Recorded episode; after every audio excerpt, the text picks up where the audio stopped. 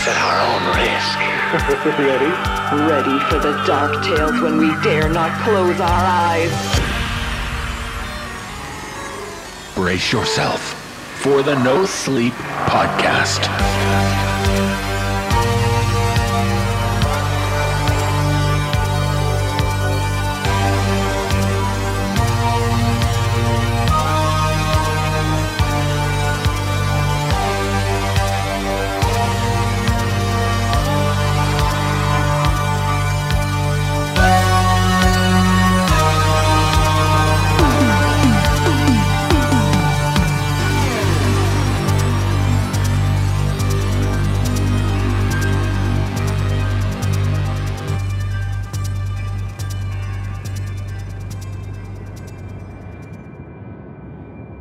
Ship is beautiful.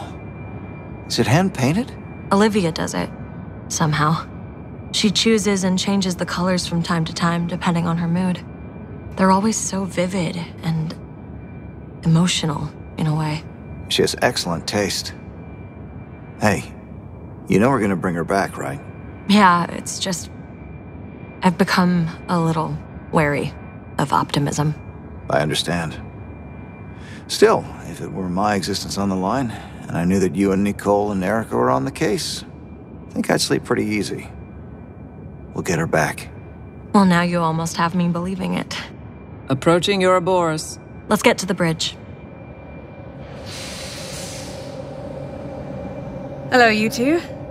How's the arm, Graham? Getting better, thank you. So, we're almost there? We are. Is it ahead? It's foggy. I was hoping to catch a glimpse before we landed so I wouldn't have to ask. This place. Is it like a secret base or something? It's a little more complicated than that, but yes, a base of sorts. Increasingly less secret. Initiating manual docking procedure in transit. I suggest you all find a seat with something sturdy to hold. Uh, I, I can't really get my harness on this side. Could someone. Oh, thank you. I owe you some milkweed. All right, we're locked in. Bullseye. Excellent pilotage. Connecting Olivia to electrical railway grid. It may take some time for all systems to fully recharge. We should secure the train. I agree. With everything that's been happening, my trust in even our mightiest fortress is waning. Let's ensure we're on home territory.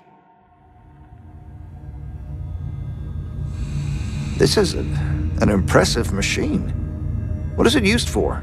The storage and transport of objectionable entities. Like what? Oh, you know, any beastie boss man is offloaded from headquarters. A werewolf here, a centaur there, ghost dashins. Alexis!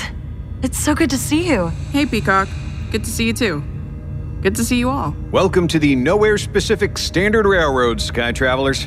And you gave us quite a scare dive bombing in out of the fog like that. Hell of a landing, though. Oh, stop. Come on in off this blustery flight deck, huh? You're just in time for dinner. I made mock turtle soup. Mock turtle? With calf's head and. organ meats? Well, they're mock organ meats. Which are made of. You know, it, it's a it's a nesting doll situation. You know, various meats revealed to be various other meats. It's all very ethical, very cruelty free, but we could be stuck down that road for a while. So it's really better if you just stop asking questions and eat the soup, okay? S- sorry, he's just really proud of how much it tastes like turtle. Would you mind humoring him? Sure, fair enough.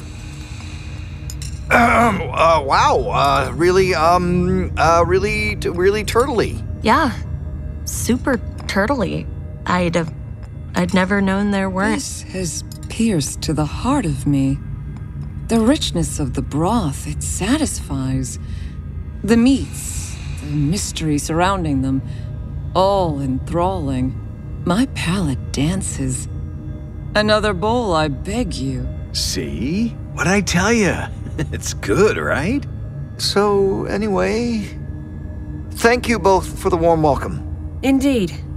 I think we're all glad to see the fortress is in good hands. It's our pleasure. Been a quiet gig these last few weeks, just holding down the fort. Train practically runs itself. Monsters are all locked up tight. So we've just been taking the same two days worth of scenery and pulling off culinary masterstrokes, apparently. Have you been firing beacons from here too? Nah, this region was already covered. David just had a feeling someone might try to interfere while he was busy with the tour, so he asked us to camp out here. Few extra pairs of eyes on the big bads, you know? So what brings you guys screaming down from above? We're recharging Olivia. Something happened after we transferred broadcast control from the Chartreuse. She went offline. Nearly flapped a lot of our jacks in the process. Not sure if it was a power surge or what exactly. I've scheduled her to reboot when she's fully rested. And the submarine? Lost to the depths, I'm sad to say. Jeez, I'm glad you all made it. Now, let's see. It looks like Olivia's at about 35%. Shouldn't be long. There is a ludicrous amount of power running underneath this thing. You said she went down after you transferred broadcast control to the bridge? Seemed to, yes. So, who's controlling the broadcast now? I sent the host credentials to the Owl, but we lost communications and we haven't been able to verify if anyone received the message. I'm increasing the speed to headquarters. We're scheduled to arrive tomorrow, but we can make it tonight. We should all be together to handle whatever this is. All right, now about that moon message. Ouroboros calling Lunar Station. Please respond. Come in, Owl Station. Please respond. Um, guys? The moon is rising now, starting to cut through the fog. I think you should come to the window. I'm not seeing things, am I? Ah, no. I'm seeing it too. Is the moon bleeding? It would appear so. A surprising amount. Whoa, another pocket just exploded over there. See it? Jeez, that whole side is covered. It's starting to reflect back red light. It's starting to look like a crackle finish. What, is it like evaporating? I have no idea. I don't think I've ever actually seen something that terrifying before. Wow. It just hits you right in the guts, doesn't it? Yeah. End of the world vibes. Well, we'll be at HQ soon. You better tune into the feed, see if there's some kind of explanation for this. What explanation could there possibly be for this? Uh, welcome back to. Oh, yikes. Uh, welcome back to what I fear may be our last live lunar broadcast, dear listeners. I'd like to apologize about the uh, technical difficulties with our ambient mood lighting. It was not my intention to kick off an early blood moon. uh, oh, some of it got in my mouth. But enough about the changes in the sky above you. Tell me, have you felt a change in yourself? It is my hope that you may already be feeling a slight lift to your spirits. A loosening of strings around your mind, a break in the storm clouds, allowing a calm and clarity you'd nearly forgotten you were capable of. But this is only a hope and according to our valiant surgeon, significant corruption remains. So, I must ask you to once more find that place within yourself, that specific frequency of your creative mind, lock onto it, dig generously into the vault of your imagination, and follow me into our first tale. Ah, hang on, what's that flashing light? Oh, I see. It appears we are drawing ever closer to Halloween night. Oh ho ho, and I hope you're as excited for the thinning of the veil as I. It is my sworn and solemn duty at this time to inform you of our annual Halloween season pass and bundle sale. From midnight to midnight Eastern Standard Time, all Halloween day long on October 31st. Swing by our social spots at No Sleep Podcast or our website, thenosleeppodcast.com, for more detailed minutiae on the particular specifics.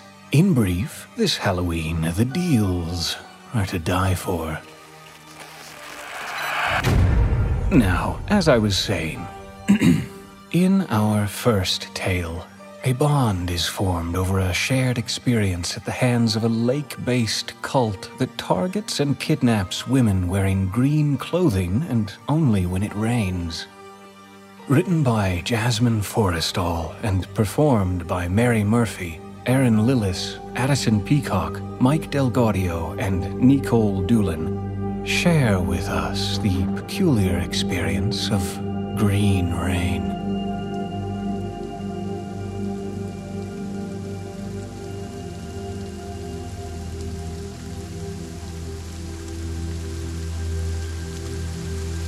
Excuse me. Miss? Can I have a word? Please, wait. Haven't I suffered enough? Please. Haven't you vultures taken enough? I'm not a journalist, and I won't ask about your husband. Well, who the hell are you then? I. I need help. You. You may know what's going on. I'm sorry. I can't help anyone anymore. Please. Please. My. My little sister. They. They took her. Come with me.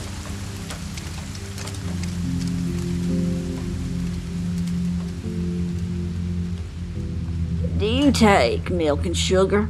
Yes, please. When did they get her? Today, Good. There's still a chance. she was taken from her room. There was an inch of water on the floor, and. and the window was broken. There. There was a scrap of green silk caught on the broken glass. The cops say she was kidnapped. I know better, though. They took her. She took her. Ah. Oh, this rain isn't stopping anytime soon. Does that mean we can save her? Do you know how I was taken? How I escaped? No. I was 16.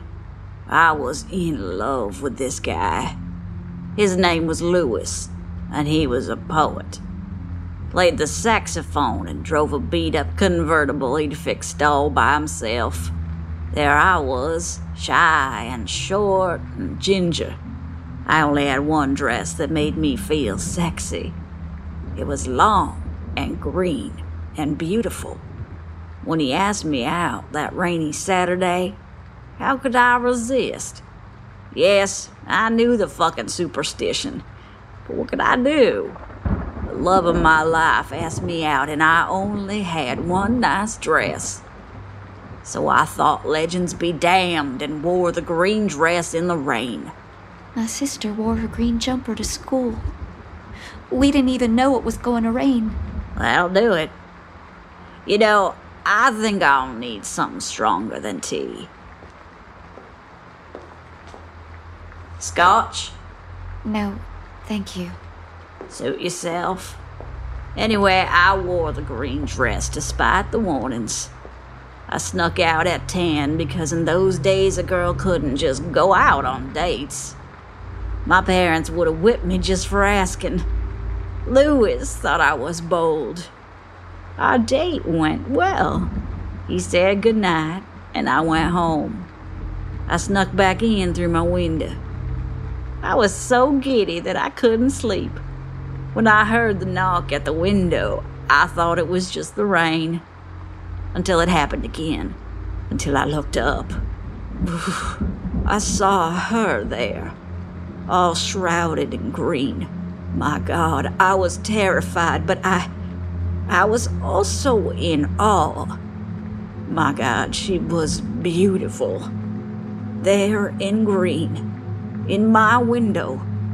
I, I couldn't help it. I stood up, walking to the window. There was a flash of lightning, and I saw them, the sisters. There were so many, all in green, all behind her on my lawn. My bones hurt when it rains. A deep ache, green and sickening. Have you ever attributed a color to pain? Like how a pinprick feels red? Or nausea, sickly yellow? Well, the pain in my bones is green. Fitness that may be. The scars of all those branches slicing into me still hurt too. It's all green, all the pain.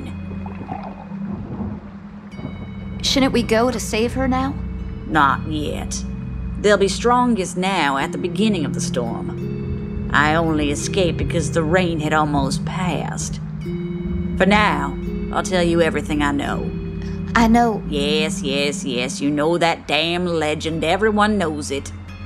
Girl, have you ever considered that the legend isn't the full story? It isn't even fucking close to the full story. We all know about the green matriarch and her daughters. That's not what I'm gonna tell you. Sorry.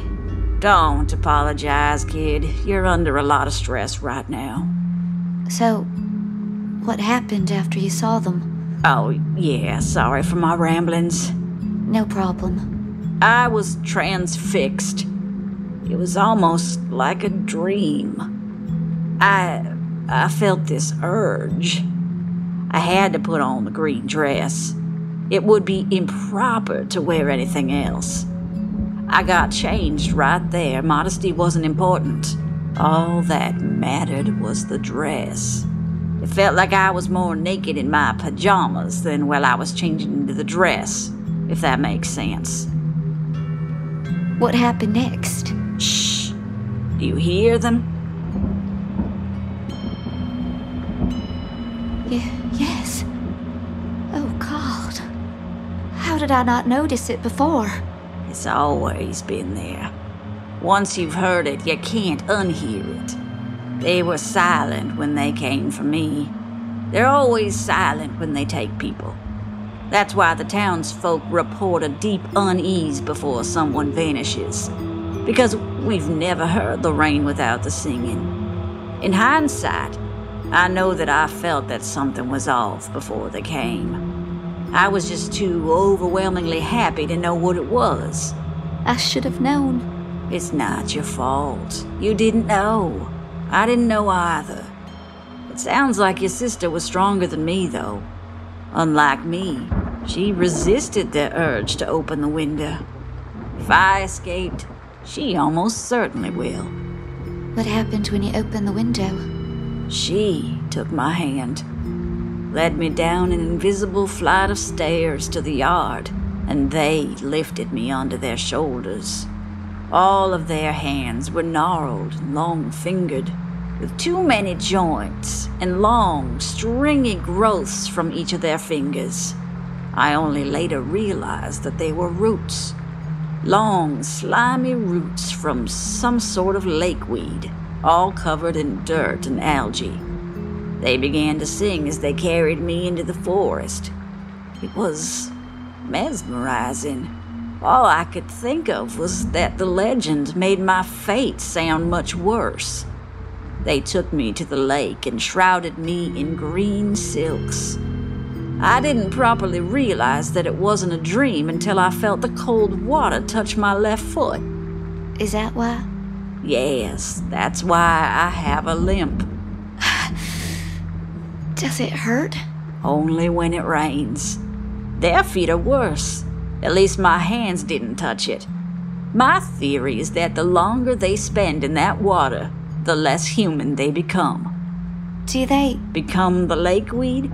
Yes, that part of the legend is true. We need to go then. We'll need these. Disguises? They won't let us near the lake if we aren't wearing green.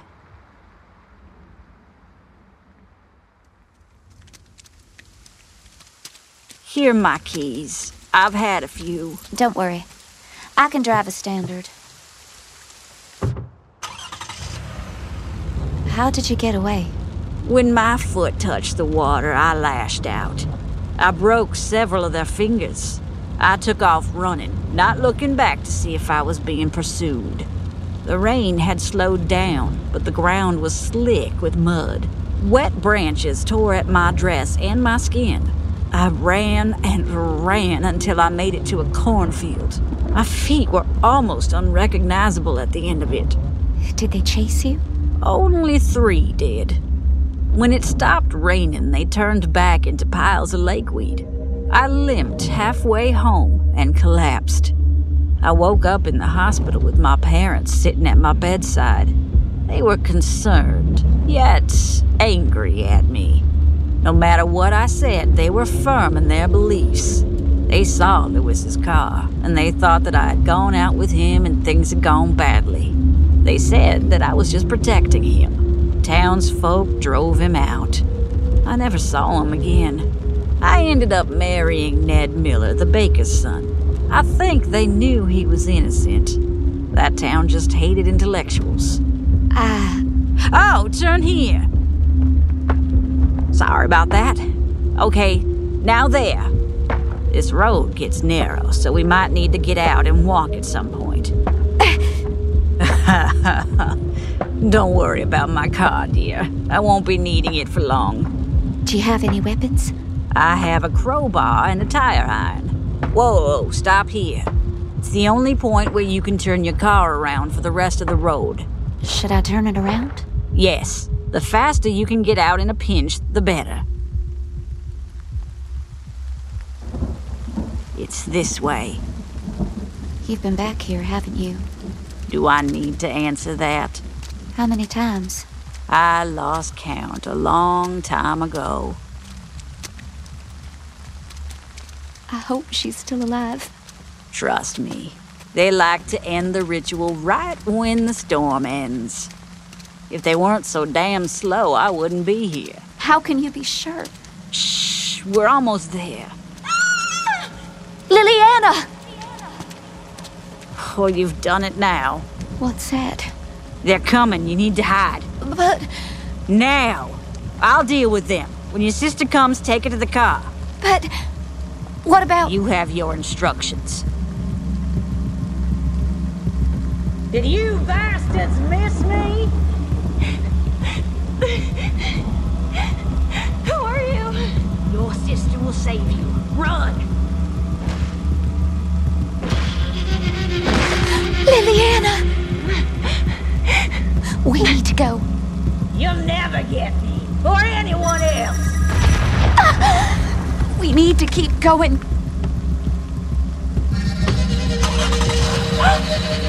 Your arm! We'll deal with that later. We need to go.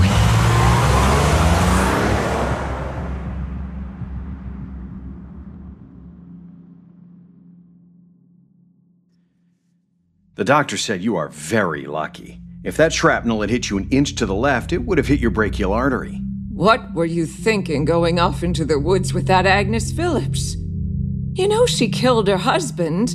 No, she didn't. I bet she kidnapped your sister, too. I mean, did you actually see these so called monsters? I heard them. She probably put speakers in the woods. The woman was crazy. She had a grenade, for heaven's sake. She could have killed both of you. But she didn't. She killed them. The sisters. The matriarch. Ask Lilyanna. She was there. She saw them all. Well, fine.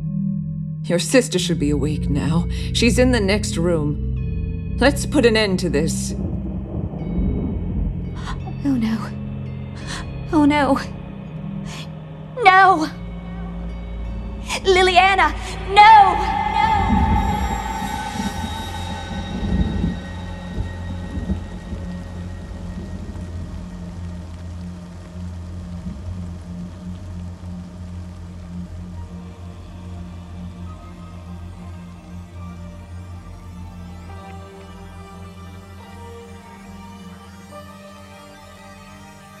In our second tale, a young woman returns to a theater she used to manage in order to relive happy memories made with her father, who recently passed on. However, she soon becomes unnerved by a stranger who seems to be following her to all of the same movies. Written by Joe Sullivan and performed by Addison Peacock, Jeff Clement, Nikolle Doolin, and Dan Zappulla. Witness the results of a death in the family.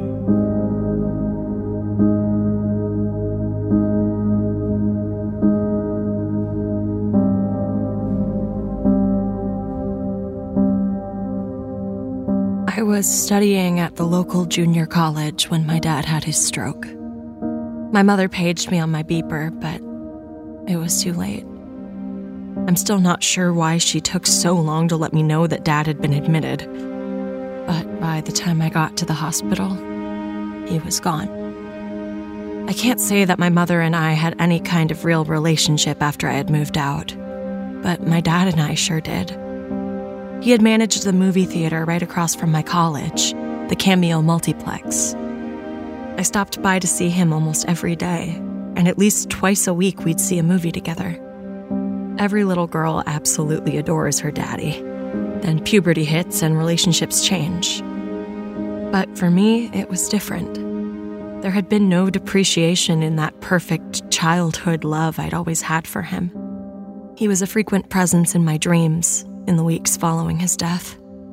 Never nightmares, just bittersweet imaginings that led to tears when I awoke and was forced to accept reality.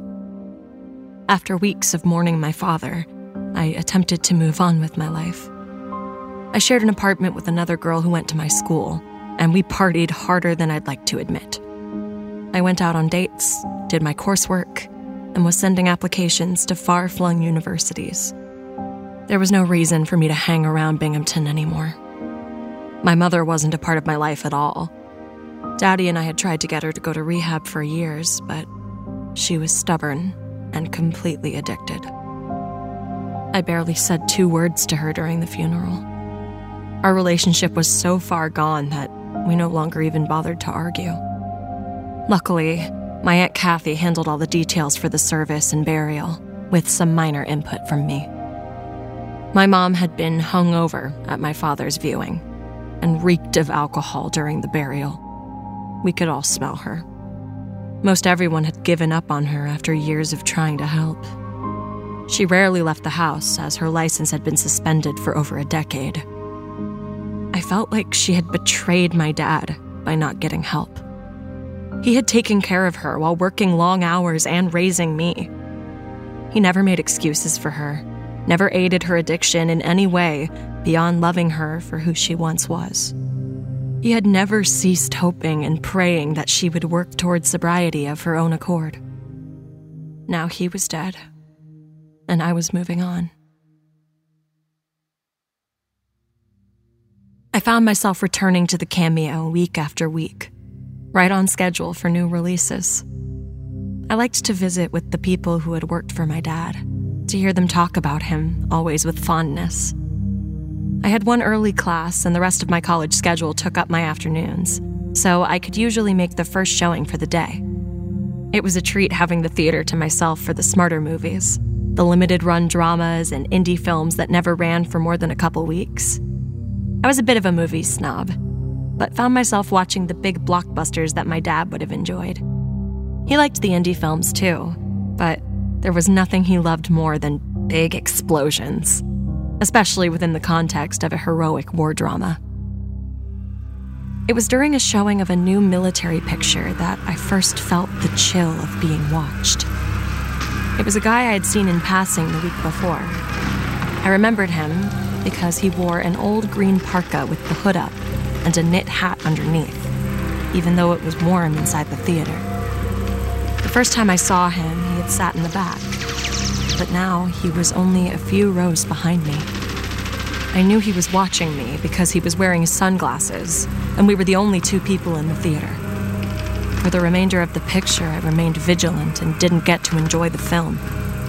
I was worried that he might approach me. I was relieved when he left just before the end of the movie.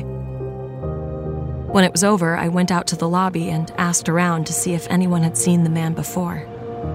Rodney, my dad's former assistant manager, recognized his description.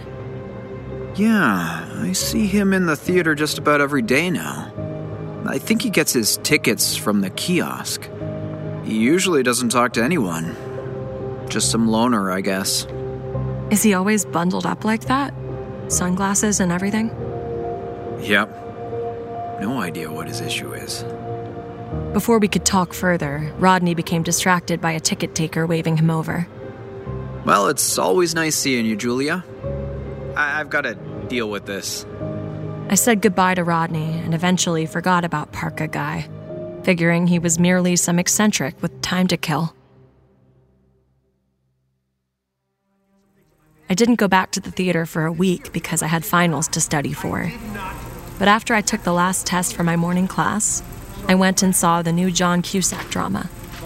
Halfway into the movie, I noticed someone coming down the aisle. I usually sat in the center of a row, that way no one would have to cross in front of me. I had only seen two couples in the theater for that showing, so I was shocked when Parka guy sat in the row behind me. There was no entrance behind me, so I didn't know how this guy could have come in without me knowing. I sunk as far down into my seat as I could, while this Unabomber look-alike stared at the back of my head through his dark glasses. It became too distracting and moderately unnerving knowing he was right behind me. Though I was enjoying the film, I got up and left at the halfway point. I hung around the lobby to see if Rodney was around because I wanted to chat with him about Parka guy creeping up on me. But the concessions manager, Amanda, said he was busy doing payroll and wouldn't come out of his office for a couple more hours. I eventually returned to the theater to finish the film I had walked out on. I was relieved when Parka Guy made no appearance. However, Rodney stopped me in the lobby on my way out with this odd look on his face, like he was conflicted about what he was about to tell me. Julia, um, I'm not sure if you dropped this the other day or if it was left for you.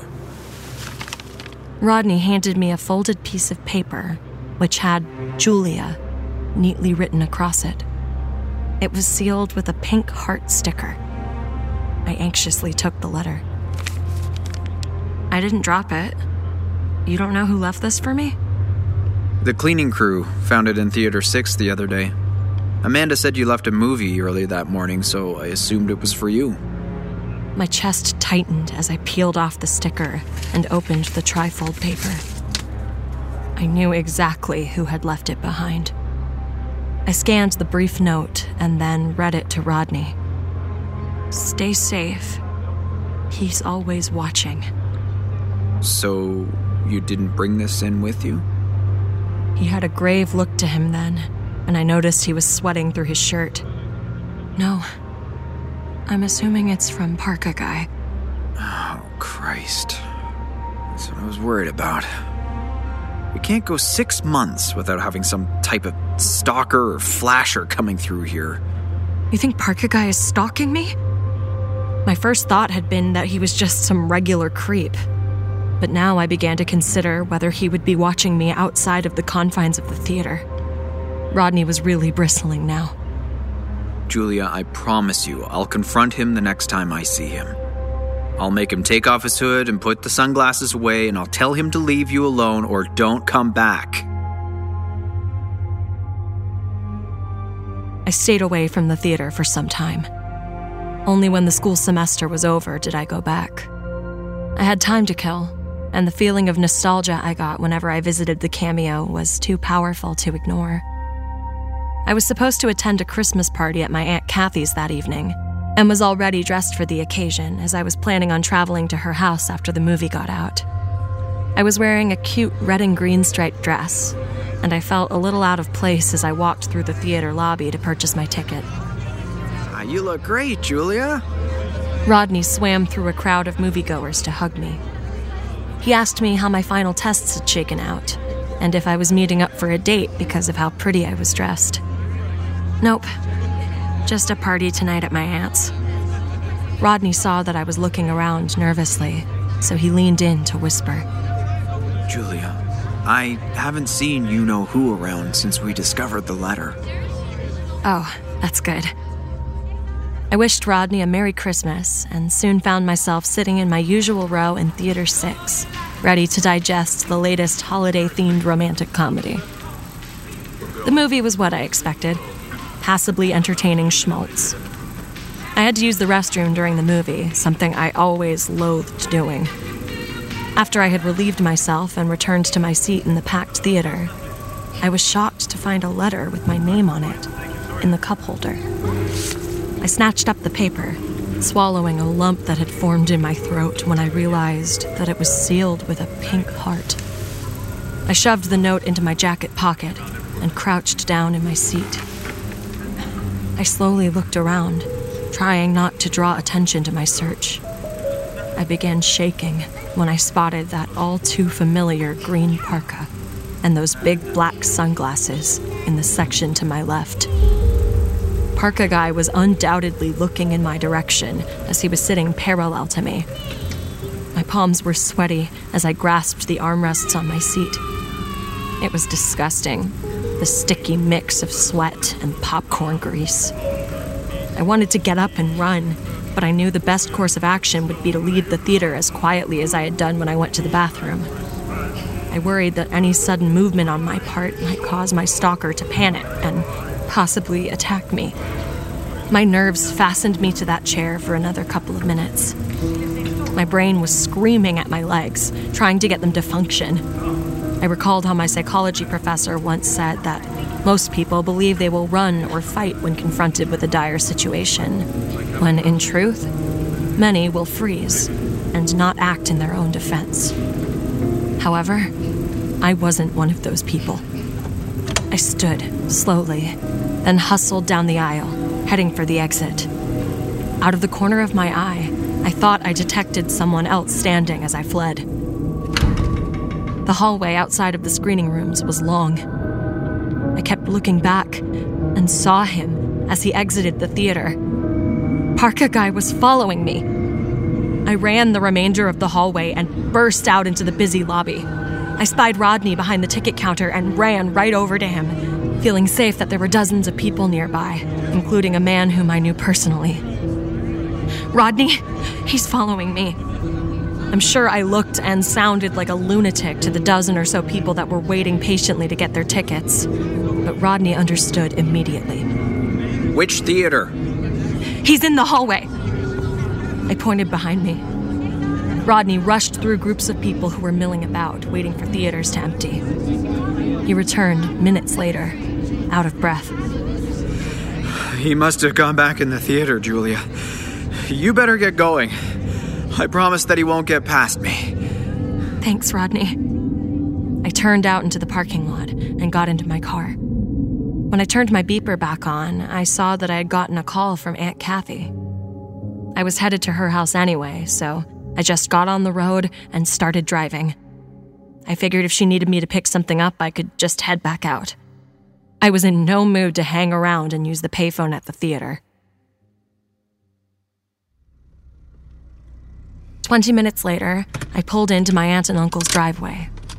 There were already a few cars in the street, even though the party wasn't supposed to begin for another hour. I was about to get out of my car when I heard the paper crumple in my jacket pocket. I pulled it out, then flicked away the small heart seal. This note was as brief and cryptic as the last one. I wish we could talk. I have so much to say to you. I couldn't help but wonder what this man might want from me. Did he really think that I'd go out and have coffee with him? That we'd have such a great chat, we'd start dating, and I'd fall for him?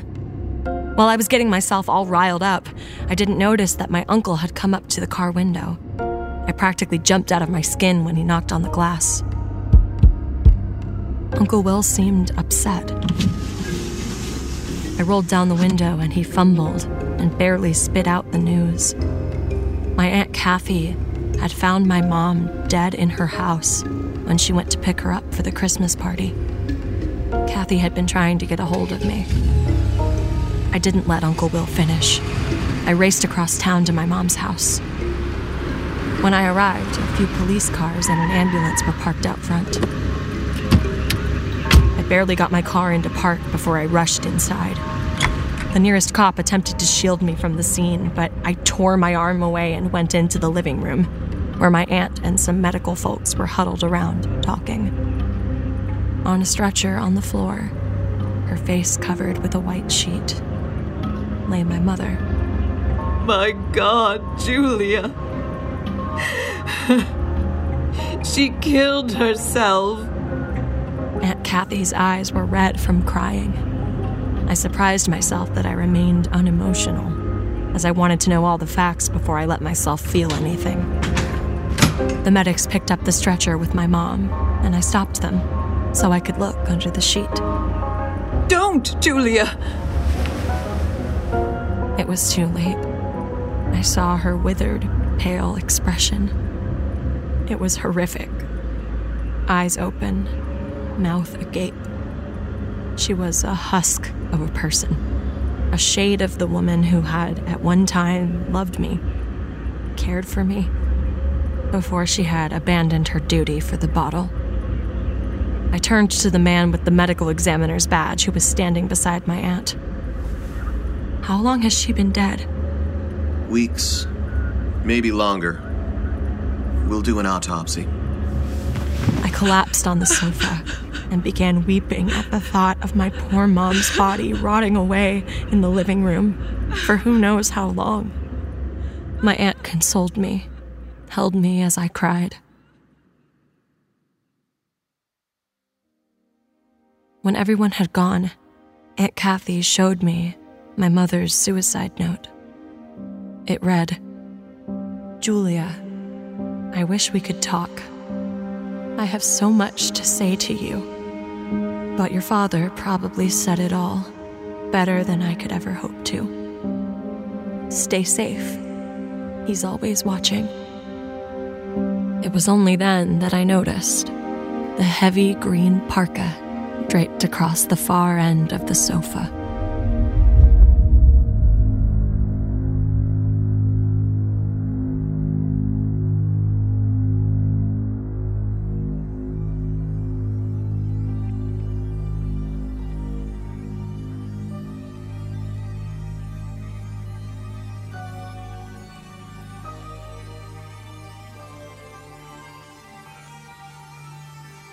In our third tale, a young girl and her family move to a new town and a new church where her pastor father is newly employed.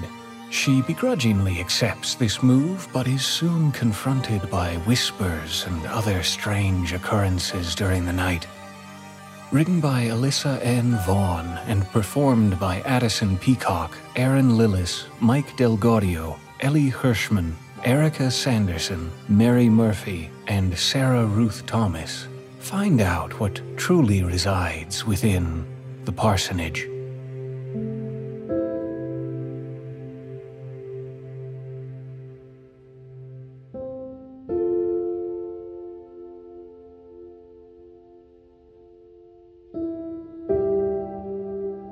This is everything I remember about Texas. We're in the car, driving along a stretch of highway that is bordered by skinny, scraggly pine trees growing so close together it looks as though their branches are interwoven. An army of spindly, scratchy, red bark bodies standing sentinel along the road, with barely a whisper of bare grass between the asphalt and the shade of their tangling, strangling arms. Even if I could get out, there's nowhere to run. The pines will not let me pass. My mother hums along with the radio in the front seat, her fingers intertwined with those of my father. It's an old hymn, sung in wavery harmony by a quartet whose drawling accents seem designed to come through each drawn out vowel and percussive consonant. My stomach hurts. It always does when we're in the car this long. My mother beams breathlessly at me. Aren't you excited to see your new house, Patience? It's the parsonage, Mama. It belongs to the church. The details do not dampen her spirits. You'll have your very own room. She turns in her seat to bestow the full force of her smiles on me. Daddy's hand is almost twisted backwards. She forgot to let him loose. Mama, be careful. Her round belly knocks into Daddy's paper cup of coffee from the gas station, and he quickly shakes himself free to right it before it spills into his lap. Goodness, Martha, can't you sit still? The girl's better behaved than you are. Mama returns this with a snipe of her own, and they bicker a ways down the road until their fighting dissolves into laughter and a kiss, I know. and Daddy's hand on the swell of Mama's belly. They haven't asked me if I'm excited about the baby. We used to live near the church Daddy pastored in Corpus Christi, but we had to leave. We have been driving for two whole days, and we're still in Texas. We are not leaving Texas at all, but we're still not to the new church. Texas just goes on and on forever. I stare at the pine trees and try not to throw up. The town is not much more than half a mile of buildings facing each other on either side of the highway, crowding themselves against the trees. Most of the windows are dark or boarded up, and the only place where I can see any other cars parked is the gas station. It doesn't look any different from any other town we've passed through in the last two days. We don't stop in town, but just a bit further down the road, we pull into the gravel lot in front of a white clapboard building sporting a rotting, whitewashed wooden steeple. We go inside the church first, because that's where the church board is waiting for Daddy. There's a fellowship hall that doubles as the children's Sunday school classroom, and all the wives are in there, laying out casserole dishes and brightly colored bowls of fluff that are mostly jello, Cool Whip, and pecans. They fuss over Mama right away, like little girls who've had a kitten dropped in their midst. I wander back into the hallway, and roamed the rest of the building. The carpet is a bright red and black speckled Berber. It is almost worn bare, but somehow its color hasn't faded. The walls are cheap wood paneling, even in the bathroom. It makes every room seem small and suffocating. Tucked away in a lonely corner, I find a storage closet that doubles as a vestry. Piles of hymnals are stacked next to racks of choir robes and old Christmas pageant costumes. Boxes of vacation Bible school materials are piled on church records that go back to when the town was something more than a stubborn wart clinging to the highway. On the far side, a short flight of stairs leads up to another door. I climb it, and each step creaks quietly, protesting my passage. The door does too as I slowly pull it open peering in to make sure I won't be surprised by an unfamiliar adult. It leads into the sanctuary, right onto the stage. The room is blessedly empty. I stand behind the pulpit, pulling myself up to peer over and out into the dimness. The windows are not stained glass, but have some kind of colorful plastic pasted onto them, warping the weak sunlight as it filters through. Dust clouds swirl in the sunbeams like a sparkling fog falling onto the rows of pews whose cushions are a matching red to the carpet. I whirl to find an ancient upright piano wedged into the corner. There's a boy, my age, sitting on the bench. Oh! I try to keep my voice soft. There's something about an empty sanctuary that makes you feel like whispering. I didn't realize anyone else was in here. The boy looks up. He is only mildly interested in me. I'm used to this behavior from boys. They withhold any enthusiasm until they can be sure I'm worth the energy. I'm not, usually. It might be that his mother sent him to look for me. I'm Patience. I'm Pastor Wright's daughter. The boy looks back at the piano and pokes a few more keys. I recognize the melody. It's Mama's favorite hymn Be Thou My Vision. Leaning against the pulpit, my back to the pews, I begin to hum along. Mm-hmm. The boy stops playing and stares at me. Mm-hmm. His eyes are such a light blue that the irises almost look transparent. Come here. The boy pats the space beside him. I squeeze myself onto the rickety wooden bench. You sing and I'll play. Be thou my vision. He lifts both hands to the keys with a practiced ease. I sing along mostly because I like the song, and because he plays so nicely, even though the piano is a little out of tune. Somehow, the music doesn't break the sanctuary's spell, although my voice echoes off the high ceilings and comes back to me sounding unfamiliar and ethereal. Patience! I scramble down and hurry to get back through the vestry and answer my father's call. I don't say goodbye to the boy. The parsonage smells of mothballs and the sickly sweetness of poison meant for rats or roaches. It has the same close, stuffy feeling as the rooms of the church. I do have my own room, But the baby crib stands in the corner. Mama's smile is apologetic. It's only for now. Daddy needs the nursery for an office. Daddy has an office in the church. That's what I want to say. But I lie down in my bed and let Mama cover me up and kiss my forehead. The ceiling fan is spinning too fast. So fast it squeaks above Mama's head and shakes a little like it might come loose and fall down on her. But it doesn't. I lie awake listening to it after she leaves. After a few minutes, it mellows into a low, metallic whine. I keep thinking I won't be able to fall asleep because the fan is so noisy. I'm not sure when it was that I began to doze off. Hello? I open my eyes wide. The voice whispers in the quiet darkness of my bedroom, hiding beneath the buzz of the fan blades, sneaking behind the cardboard boxes full of my clothes and toys. I pull the covers over my head, holding tight fistfuls of blanket next to my ears. Hello? Is your name Patience? I want to call for Mama and Daddy. I want to jump out of bed and start running, but I just pull the blanket tighter over me, curling into a ball. The voice is closer now. I can hear it breathing long, deep breaths like it's tasting the air. Then there's warm air just over my forehead. I'll turn the fan off. I didn't like the fan in here either. It's too loud. The warmth goes away. It's quiet. I realize that the fan has stopped.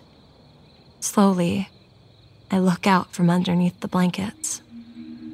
From somewhere in the darkness, the voice speaks. Good night, Patience.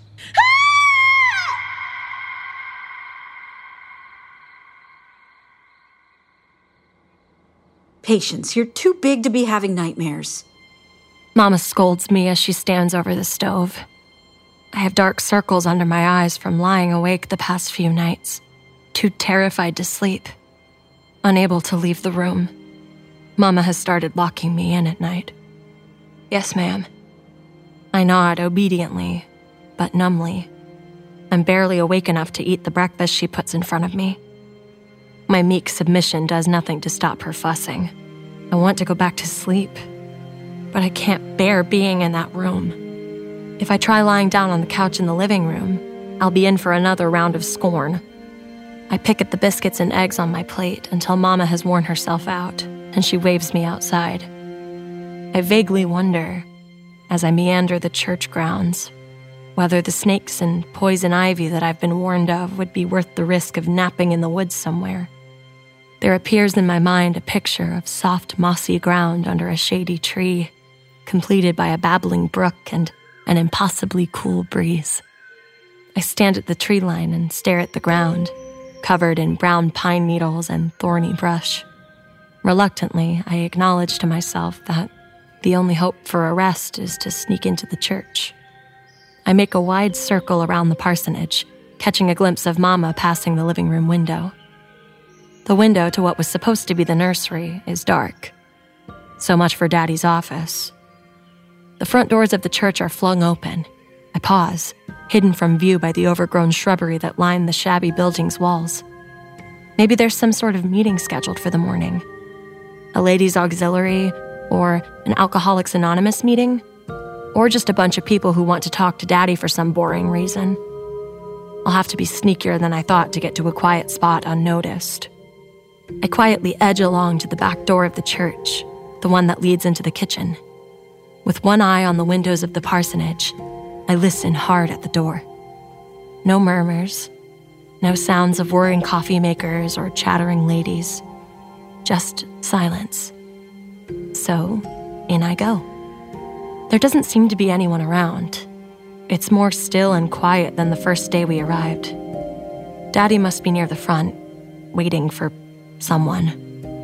I slip soundlessly back to the vestry near the sanctuary.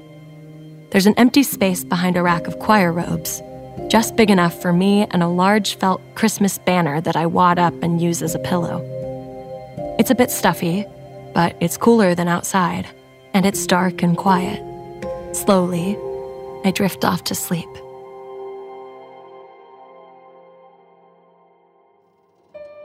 I wake to the sound of the piano being played. The door to the sanctuary is cracked just a bit, so I crawl carefully out of my hiding spot to the side of the stairs, peeking out while I crouch in the shadows like a gargoyle. Is it the boy from before? I can only see one of the player's hands. The door and the dark keep me from seeing the rest. The music isn't a hymn that I know. It sounds different, like water and night, like a lullaby sung by the stars.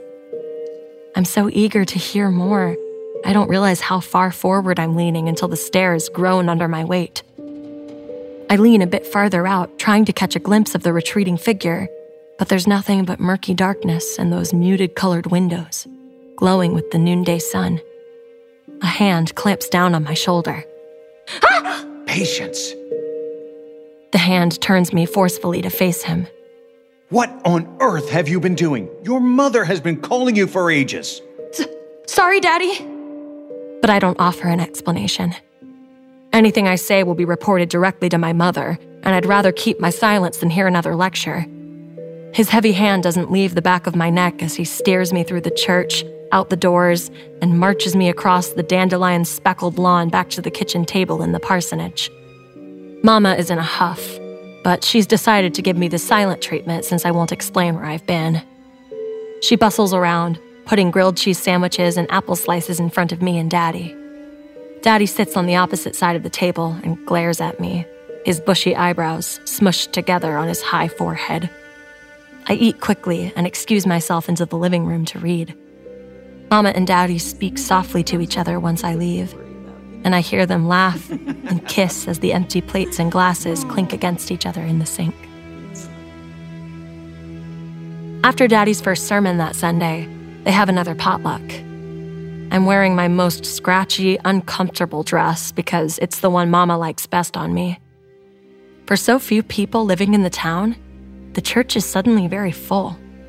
There are people tucked into every room and standing around in the hallway, paper plates loaded with potato salad and brisket, balanced precariously on knees or on top of cans of diet soda. There are even a couple of teenagers lounging around on the stage in the sanctuary, flicking watermelon seeds at each other. I'm too hot and too tired for so many people. There's one place that I just know will be empty and quiet, just for a minute. I'm not supposed to know, but there's a key to the pastor's office balanced on the doorframe above the sanctuary. I manage to snatch it without anyone seeing and scurry down the hall to the office before I can be cornered by yet another impossibly old lady who wants to tell me how adorable I look. The pastor's office is at the very back of the building, farthest from the front doors and separated judiciously from the kitchen and the fellowship hall. By a stroke of luck, this seems to be the one place in the whole building that no one wants to crowd into. Checking over my shoulder, I can see that the coast is clear, so I fumblingly jab the key at the lock. I twist the key, but I can't hear any clicks or feel any give to the doorknob. I stand back, confusion clouding my face. I wonder if the lock is broken, and that's why Daddy needed to set up in the nursery. Before I can reach out to try the knob again, it rattles. Hard, like someone is trying to get out. I look around wildly, sure that someone will have heard, will come running to see what has happened.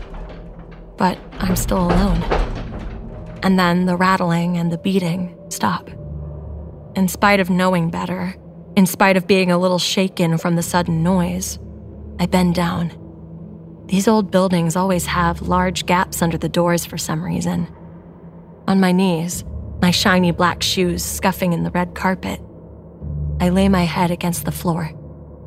Maybe I expected to see shoes, a chair pushed against the knob, or even someone staring back at me. But I can't see anything. It's dark inside the office. It shouldn't be. It's the middle of the day, and I know that room has a window. I can see it from my bedroom.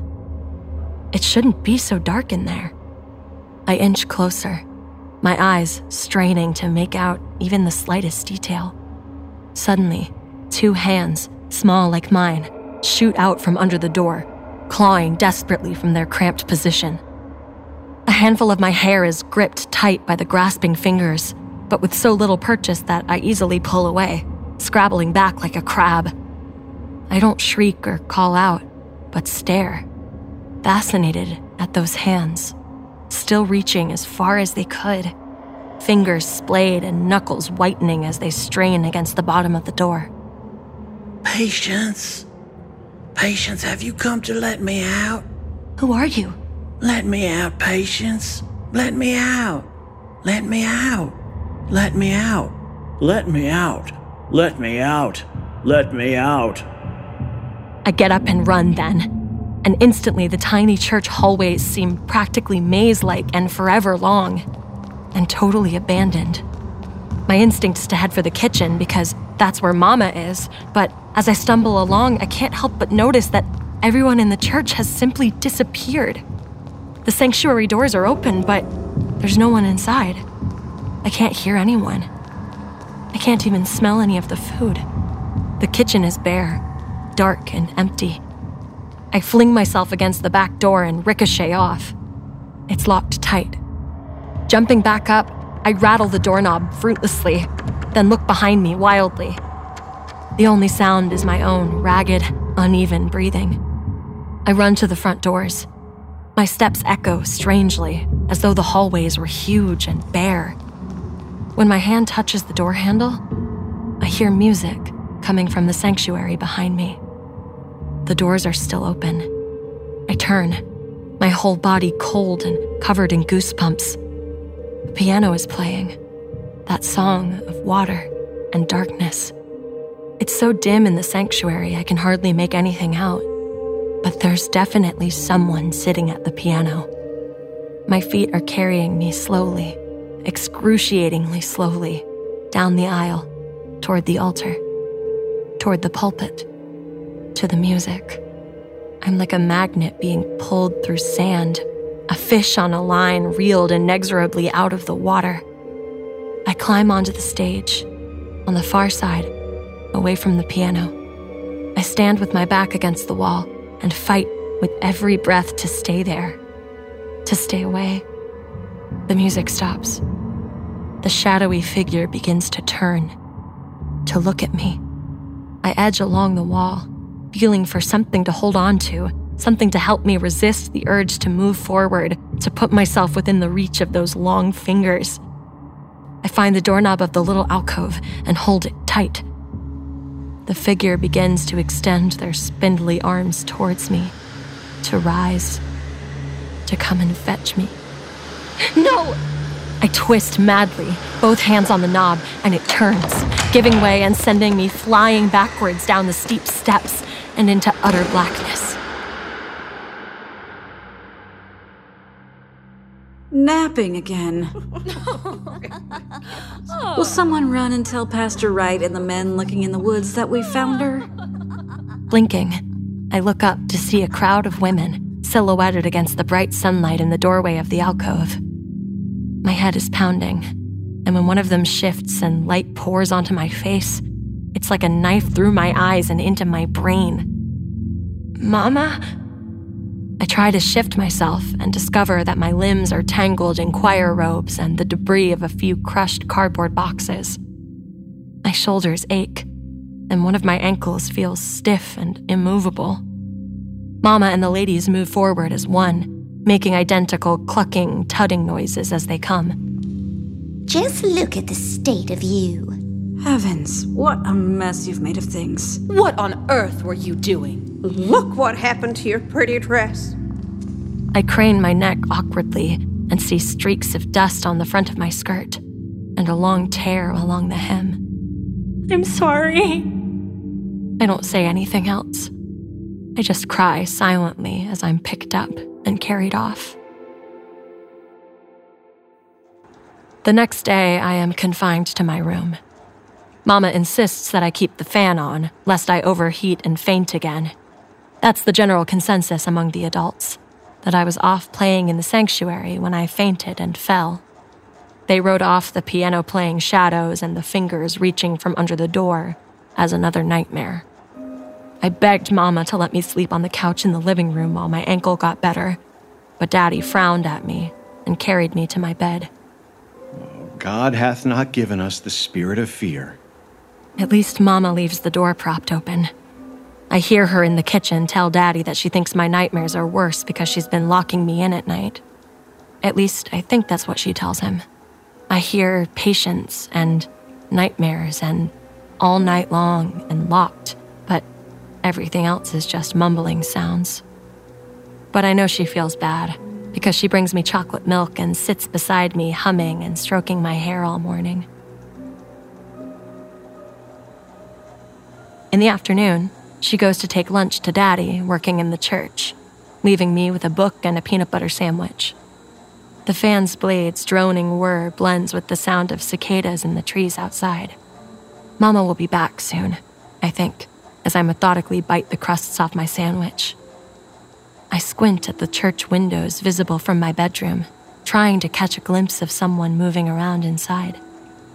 The noonday sun's glare makes the windows golden but opaque. My mouth full of peanut butter, I awkwardly shift myself closer to my own window, thinking that if I can just angle myself properly, I'll be able to see past the glow. I'm sorry you got hurt, Patience. The voice is behind me. The hairs on the back of my neck stand on end, and I stop breathing for a moment. I didn't mean to scare you. I just wanted to come out. I try to move myself closer to the window, practically on top of the ledge to move away, but my ankle twinges painfully and I still. It's okay. It's okay that you didn't know how. Fingertips brush against my shoulder, tentative in an attempt at comfort. I wince. I could teach you patience. I could teach you how to let me out. I close my eyes. I don't turn. I barely breathe. Tell me how. There are no voices or shadows for a long while. It's as though whatever has been lurking in the church is hiding, holding its breath, waiting for me to make up my mind. My ankle seems determined to stay swollen and useless, and Mama becomes less willing to keep me company as more and more social opportunities begin piling at the doorstep. She pouts and prods until Daddy agrees that she can have a ladies' tea and Bible study on Wednesday afternoon. I am carried to the rocking chair, with my foot propped on a little cushion, and warned to speak only when I'm spoken to, and to smile. I would have preferred to stay in bed. Like most of the social functions Mama hosts, Bibles are present, but not strictly necessary as far as the attendants are concerned. There's a good deal of new baby talk, and who else might be expecting, and who just got married, and following that line, who might get divorced, and why, and which one of them got caught doing something they oughtn't. I nibble cookies when they're handed to me, and practically drown myself in iced tea just to have the excuse to escape to the bathroom. I don't count on one of the ladies, Mrs. Cypress, graciously, persistently, unrelentingly offering to help me down the hall. Mama shot me a look as I began to protest and I knew that there was no fighting it. Mrs. Cypress awkwardly half dragged me down the hall as I tried to keep my own balance against her pulling, overly tight grasp. She even insisted on coming into the bathroom with me, in case I fell off the toilet, I guess, and stood with her back to me. Well, don't worry. I won't peek. I thought I'd be able to hold myself together, despite her overbearing air. I thought I'd be able to be good and keep out of trouble. I really thought I'd be okay. And then, as she settled me back in my rocking chair, Mrs. Cypress commented, in a voice that overrode every conversation in progress, that the floral patterned underwear my mother bought me was absolutely precious. And if she'd ever had a little girl, she would have wanted to dress her exactly the same. My face must have shown what I was feeling, and Mama frowned and shook her head at me so hard she looked like a dog trying to shake itself dry after a swim. It was too late. So, Mrs. Cypress, I suppose you only had boys? Isn't your youngest named Ezekiel? I spoke very softly, but everyone in the room seemed to snap to attention at the sound. Mrs. Cypress froze halfway back to her seat on the sofa, almost turning, but not daring to look me in the face. What did you say? Ezekiel Cypress, who played the piano so well? who loved to come to the church late at night who never. That's enough, Patience. Daddy's voice comes from the front door, just behind me. He scoops me up and carries me off down the hall. Oh, I think that's enough excitement for today. Why don't I go make us some more tea? How did she know? Who would have told her? Mrs. Cypress is still standing in the middle of the living room, muttering to herself, her face flushed. It's true, then, about the girl. She can't. Hush. Don't speak such things in the pastor's house. Daddy sets me down in my bedroom and takes a step back from my bedside, staring down at me, his brow furrowed. I thought we agreed things would be different here, Patience. I stare back at him, defiant. As though it senses my decision, a shadow falls across the sun, darkening my room and sending a chill through the air. People die everywhere, Daddy. That's never different.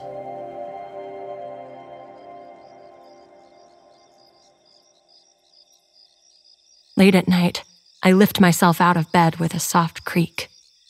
The house is dark, except for a light in the kitchen. I can hear Mama snoring softly in her bedroom, but Daddy is awake. The sound of rushing water from the tap mingles with his deep, tuneless humming as he cleans the supper dishes and stacks them on the drying rack. I have no choice but to move slowly. My ankle won't hold my weight. But I pad silently down the hall and to the front door, the kitchen light spilling golden onto the old shag carpet. As slowly as I can manage, I twist the doorknob and push gently against the wood of the door, feeling the warm night air brush against my bare legs and cheeks like the caress of a friendly cat. Then I am outside, bare feet tickled and prickled by overgrown grass and weeds, the sky above glittering with stars. If there was a moon, I would glow like a specter in my white nightgown, set against the blackness of the trees. But there is no moon tonight. I walk gingerly across the lawn to the front doors of the church, afraid of stepping on something sharp or squishy in the darkness. When I reach the doors, they are already cracked open, just barely, and I slip inside. The night sounds of chirping wings and rustling leaves follow me into the church. The sanctuary door stands open, too. There is no music. There are no figures waiting. The windows are dull, with no light to flood their colored coverings. But I move forward with no hesitation. I know where I'm going. I climb to the piano with some difficulty. My ankle is starting to protest, aching and insistent. I ignore it the best I can. When I sit on the bench, my legs dangle awkwardly. It's higher than it looks. I reach out to touch the keys. Patience. My father is close behind me, but keeps his distance. My fingers pause in midair, a hair's breadth away from their intended resting place. I have to let him out, Daddy. No, Patience, you don't have to do anything. It's not your job to. I hear his footsteps, hesitant, only one or two in my general direction. When I speak, he stops moving. You don't know what it's like, Daddy. You don't know, and you don't want me to tell you. You never want to hear what happens when they get stuck in the middle. Patience, think of our new life here. If you do this. If I don't do this, I'm the only one who hurts. You don't care if I'm the only one who hurts. So, I don't care if this hurts you. And I press my fingers to the keys, my hands flowing suddenly into motion, flooding the room with that music of stars and shadows and deep, deep waters that are never still. I hear my father turn and run. I hear a door slam open down the hall, and faintly, far across the lawn, Daddy shouts my mother's name. Martha! Cold, small hands Martha! rest on top of mine. Warm breath on my neck becomes a whisper. Thank you, Patience. I am quiet. I have to leave you now, don't I? I'm sorry again about your ankle and all. I don't say anything at all. The cold hands hold on to mine and squeeze tightly. The warm breath feels, for a moment, like a kiss. And then it is gone.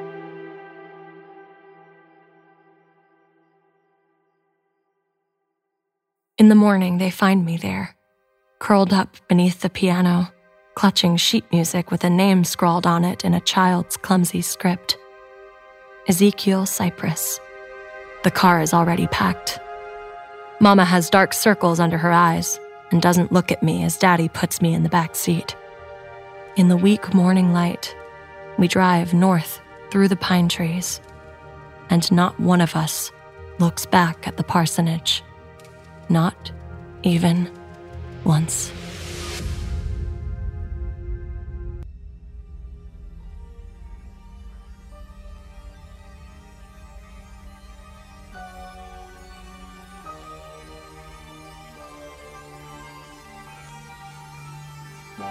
In our fourth tale, we join a young couple just after moving into a house of their own.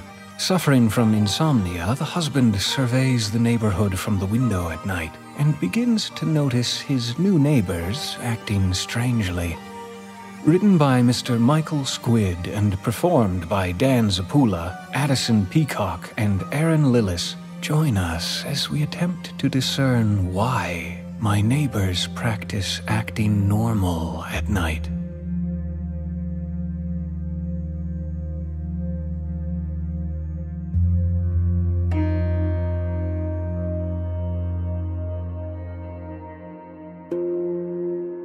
My wife and I just moved into a modern home on a quiet cul de sac in the suburbs. A few months after, she broke the wonderful news. She was pregnant. We'd done extensive research to find this house. It's only a quarter mile from a school and off of the highway. A safe little haven from busy roads, and it's not too far away from my job. After the movers left, and a few hours spent unpacking and relaxing, Sharon and I finally slept in our new home two nights ago. I'm a bit of an insomniac already, and in a new place, I found myself tossing and turning. I eventually read the 2:30 a.m. on my bright phone screen and sighed. I finally got up, wandered downstairs, and poured a glass of water. Then I walked to the living room and opened the window for some fresh air, a habit that I've found myself engaging in ever since quitting smoking. Through the open window, I heard a muffled woman's voice speaking and realized it was coming from the next door neighbor's house. I looked over to the neighboring house's side window, and through it saw a woman in her 50s standing profile in her unlit living room, barely visible due to the cold glow of the moon's light. She stood there, extending a hand forward and raising it up and down, as if pantomiming the action of shaking a hand in greeting. I had to strain my ears and focus but I was able to hear what she was saying as she repeated that action. Ah, you're the new residents. I'm Mrs. Ainsworth. She tilted her head back to look at the ceiling. What a nice day. Funny to think it's nearly October. She twitched into an odd shiver, clearly having trouble at the end before trying again. What a nice day. Funny to think Halloween is nearly here. Then she restarted the sequence with the handshake gesture, over and over. I felt guilty spying and didn't want to speculate about what speech impediment or possible neurosis my neighbor might have. Though creeped out a bit, I headed back to bed to eventually fall asleep. I woke up yesterday morning to the smell of sizzling bacon and the nostalgic sounds of the Pet Shop Boys from downstairs. I coasted through my morning routine with time to spare. The house felt like a home. And when I descended the stairs to see Sharon wiggling her butt to the 80s track West End Girls in her plaid pajamas, it was.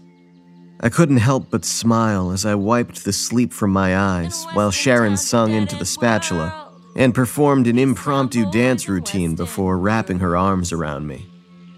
Babe, I swear it's perfect. Do you hear that?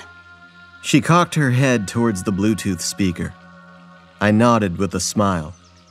We can play music without the neighbors banging on our wall.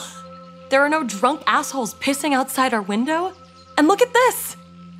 Sharon used the spatula to point to the wide granite countertops, then to our plates of eggs and bacon. I have room to cook. I smiled. Her comment about the window reminded me of the night before, and I almost said something about the neighbor. But Sharon was in such a good mood, so I let it go. Well, we need to make sure to unpack all the CDs, not just the 80s jams you stole from your parents. She rolled her eyes dramatically, but she was still smiling. I soon kissed my wife and headed out the front door into the golden sun of our picturesque American suburb. I was unlocking my car when I felt staring eyes, and I turned my head to see a woman, that neighbor from the night before, watching me for a second before walking over, wearing the same outfit she had worn last night. She extended a thin hand, which I shook, feeling her cold skin as she said those words. Ah, you're the new residents. I'm Mrs. Ainsworth. She looked up at the sky, then flashed a large, strange smile. What a nice day. Funny to think Halloween is nearly here. I, um, yes.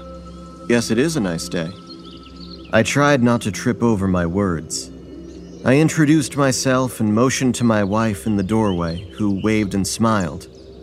Mrs. Ainsworth kept that broad grin on her face as she walked backwards a few steps, before turning and briskly walking to her house, ducking under her garage door, and then shutting it abruptly.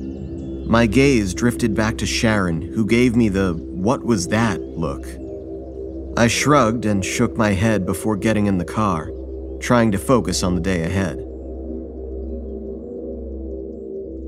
Yesterday evening, when I arrived home after a tiring day of work, Sharon and I discussed the eccentric neighbor, and I explained what I had seen in the middle of the night that Mrs. Ainsworth had been practicing all night to introduce herself.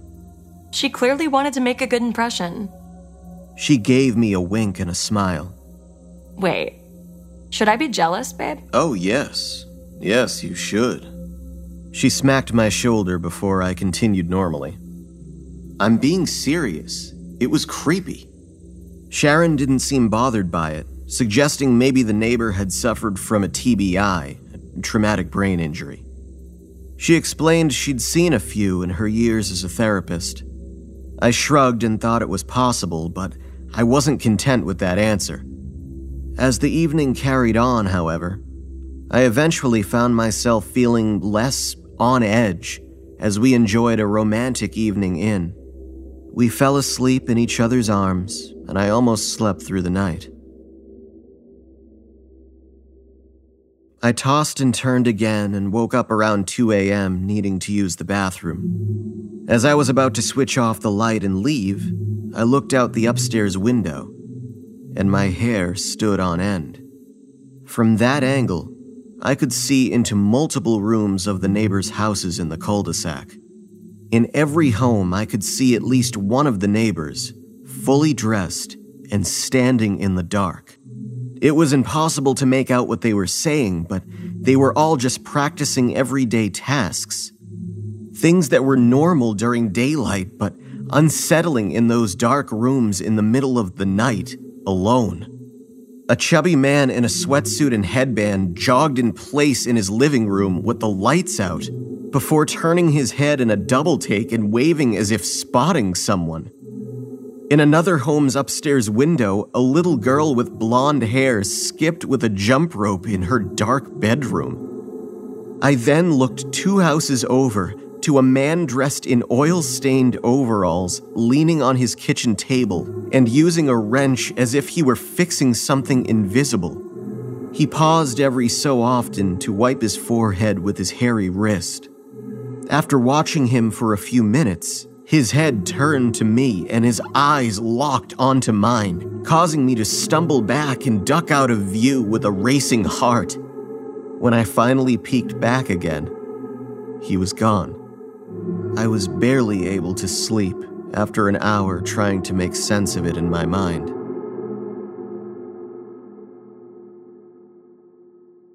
This morning, I got dressed and shuffled downstairs to meet Sharon.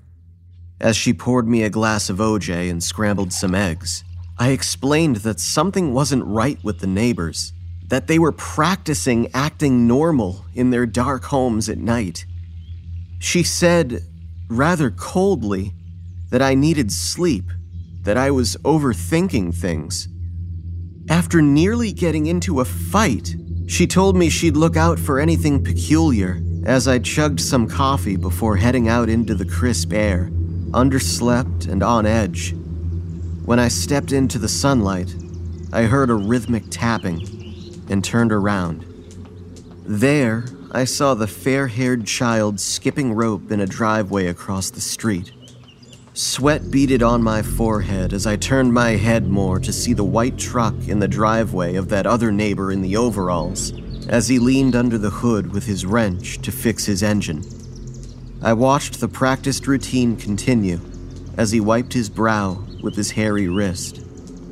My eyes then darted over to the chubby man in a sweatsuit and headband, jogging down the sidewalk in my direction. He soon turned his head pretending to be surprised by seeing me. Then he gave me that friendly wave I'd seen him practice over and over last night.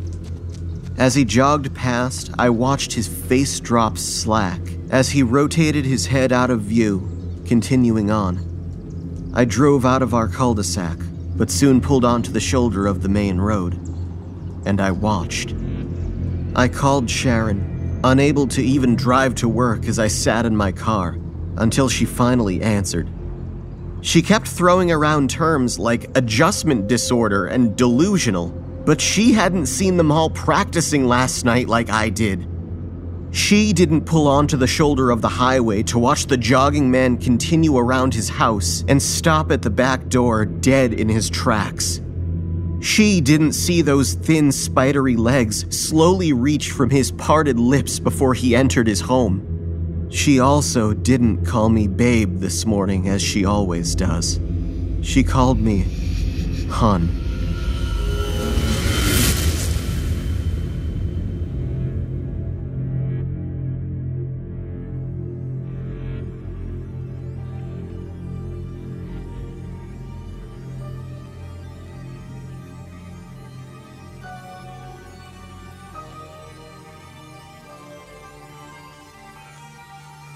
In our fifth tale, a man is asked by his sister to help their mother go through old tapes of their childhood in order to make digital copies.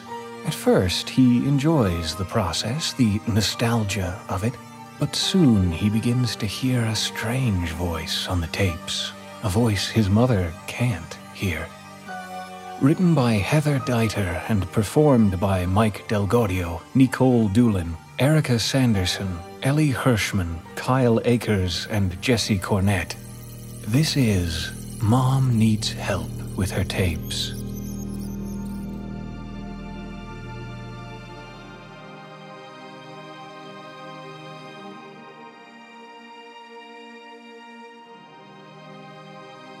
I grew up in a very musical family. Every one of my four siblings and I play piano and violin, and we've got pretty decent singing voices as well. My mother single handedly taught us all and still composes music on her own, even now in her 80s. Now, my father's only musical ability, however, was to play the radio, as he often joked. And because of this, he was sort of our designated documentarian. Piano recitals, family concerts, you name it. My father was there with his trusty reel to reel tape recorder. We'd play and sing, and he would happily capture every song. Recording his family seemed to be his one true passion in life. After watching some Robert Drew documentaries, he was inspired, so he started to record his children at play, his nod to cinema verite in an audio only format. He'd come home from work to see us five kids pretending to be cops and robbers or some other nonsense, and he'd set up the reel to reel and just let it record for hours and hours. My father was a great man, but organization well, was not his strong suit. And after he died, he left just dozens of boxes full of unmarked tapes that my mother packed up and just shoved in the closet. She didn't want to throw them away due to their sentimental value, but she didn't have the time or energy to sort through them all. So that's where I came in. Being the family's tech genius must have some perks, but I've yet to find out what they are. Mostly, I'm just asked to figure out why someone's phone isn't working or where exactly the cloud is. It can get pretty frustrating, to be honest. So, when my sister contacted me to see if I'd help our mom digitize the tapes, I was. I was hesitant. Come on, Mike. You know Mom can barely check her text messages, let alone go through all of those tapes. And she's really been missing Dad lately. It would be really nice if you did this for her. Plus, you're the only one who knows how to do that kind of stuff. Shannon, do you know how long it would take me to go through all of those boxes? I mean, you're talking weeks of works, if not months. Tedious work, mind numbing work. Aw, it won't be that bad. You'll get to go through and relive all of our childhood memories. It'll be fun. Besides, I wouldn't expect you to do it for free. I talked to the other three, and we're all willing to pay you to do it. It's not like you can really turn down the money. After quitting my job over what HR would call creative differences and what I would call my boss being a total asshole, I was pretty strapped for cash. It's not easy to find a new tech job in your 50s. I was older than everyone in my last office by like 30 years. So, desperate for money, I resigned myself to the tedious task of listening to each tape, converting it to an MP3 file, and labeling each track. I decided to temporarily move in with my mother to save time during the two hour distance between my current apartment and my childhood home. Needless to say, my mother, well, she was over the moon having me in her house again.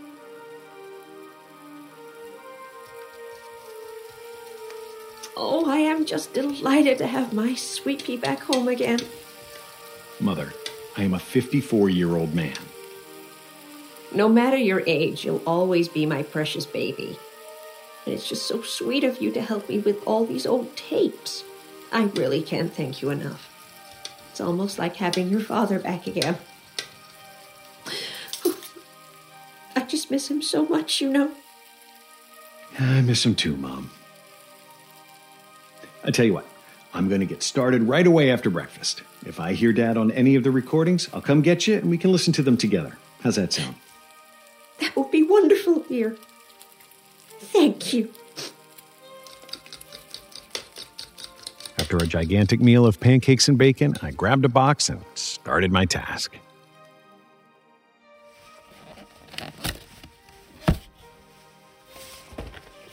I picked up the first tape I could find and threaded it through the machine and onto the empty reel, readying it for playback. After plugging the line out on the tape deck to the audio line in on my computer, I opened up a sound recording software and hit play. The first tape seemed to be from a piano recital my parents held before I was even born. After a few seconds of white noise, I heard the very young voice of my sister announcing the pieces she was about to play.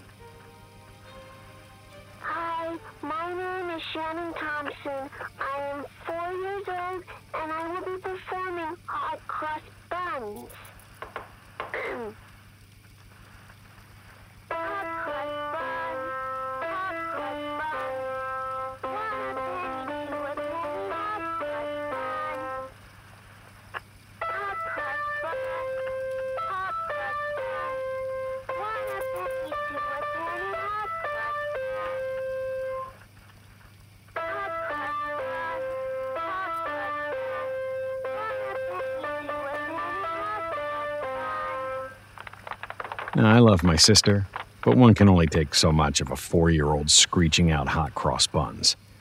Luckily, it was over pretty quickly, and after a polite smattering of applause, I heard the sound of my brother Brian taking her place.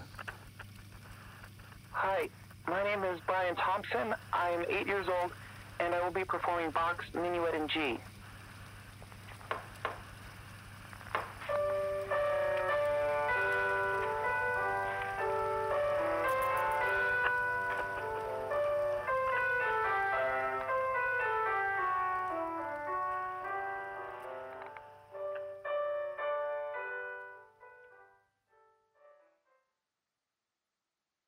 This format continued for the rest of the tapes in that box. My siblings and occasionally a younger version of myself would play various classical music pieces to the delight of my parents and the polite attention of our neighbors. I labeled each tape and made a digital copy of each to keep on my computer. I played the best pieces for mom, and she would clap and laugh, reliving her favorite memories. For days, my time spent at home was pretty uniform. I would wake up, mom would cook me a huge breakfast, I'd retreat back to the old office to record and label the tapes for several hours. Then we'd eat dinner together, accompanied by some lively conversation. After about a week into this routine, I finally discovered a tape that was not a recorded family recital. It started out the same as all the others introductory white noise and crackling and popping. But this one did not transition into a young voice announcing what violin piece they were about to murder. Instead, I heard some fumbling around and the sound of my father's voice. Okay, yeah, that, that'll just about do it. Okay, kids, just don't mind me. Keep on playing. I just want to test something out on the tape recorder. Hands where I can see 'em, little lady. The sound of us playing continued throughout the entire tape. When I was finished digitizing the tape, I ran to get my mother, certain that this was something that she would be interested in hearing.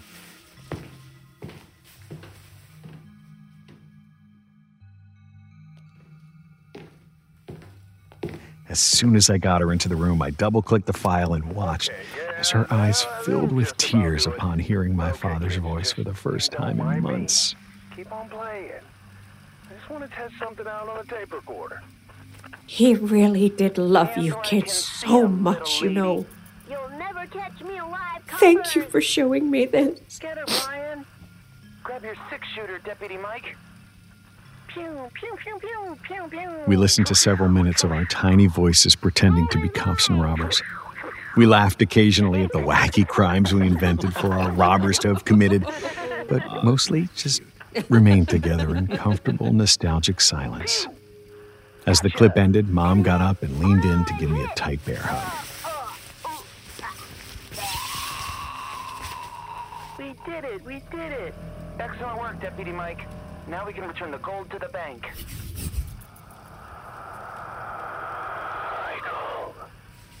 Did you say something? Uh, no, dear, I didn't. I might have groaned a bit trying to get out of my chair, though. Hey, Mom, wait a minute. Don't go anywhere just yet. I paused the clip right before it ended and scrubbed back a bit. Reaching out an arm to indicate that she should stay and listen to this, I hit play once again.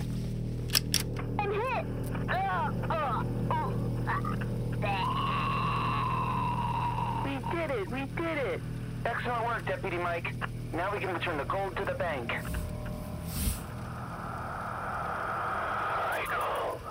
There! Didn't you hear that? Hear what, honey? You kids playing? Well, of course, that's what we've been. No, obviously not that. I, I thought I heard someone whispering my name.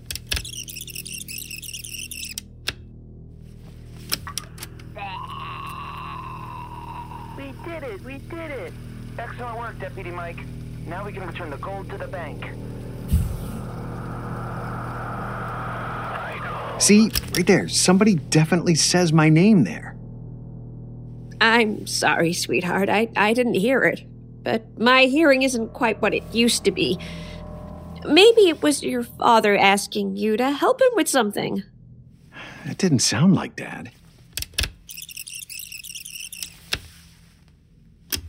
We did it. Excellent work, Deputy Mike. Now we can return the gold to the bank. Oh, stop doing that. It's probably one of your siblings calling your name, and the old tapes have distorted their voice. Uh, what does it matter anyway? We were having a nice moment remembering your father, and I've got to be honest, this isn't a good time to try and scare me. Now, I'm going to start working on dinner if you'll excuse me. Oh, Mom, I'm sorry. I wasn't trying to scare you. I just, I really thought I heard something. I must need to take a break from these tapes. Yeah, let me help you with dinner.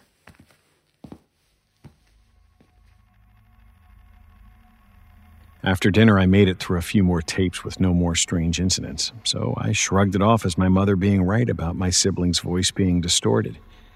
Around 12:30 I decided to call it a night and head to sleep.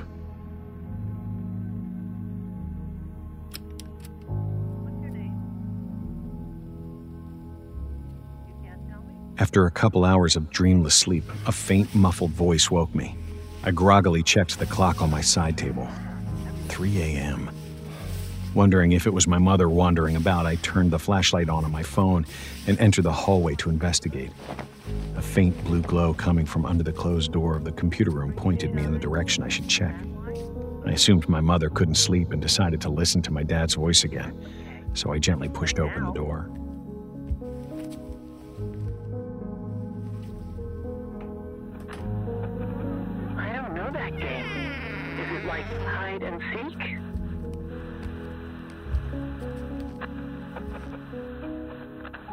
My mother was nowhere to be seen.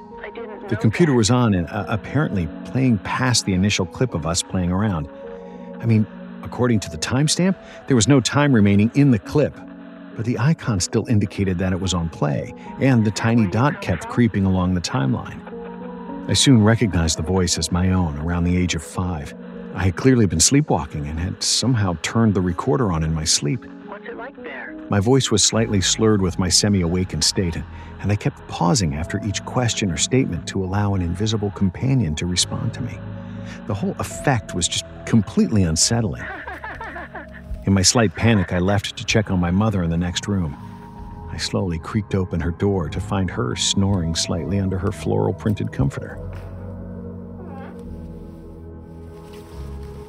I was glad she was okay, but I was still freaked out, so I turned back to the computer room to stop that clip from playing. No way. As soon as I put my hand on the mouse and hovered over the tiny X, the hairs on the back of my neck stood to attention. That's so cool.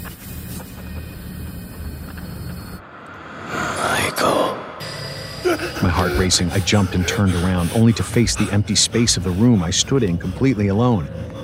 I quickly clicked the X to kill the recording program, turned the computer off, and just ran back to my bedroom where I turned on every light. Now, I may be a grown man, but I still hold firmly to the belief that room lights have an otherworldly power to keep anyone safe at night. I tried to calm myself down and slow my heart rate, rationalizing that I'd just been just freaking myself out and imagined the whole thing. I had just woken up after all.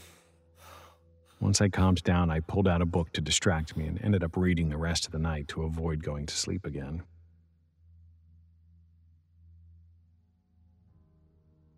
The next morning, I decided to ask my mom about my old sleepwalking habits as a child.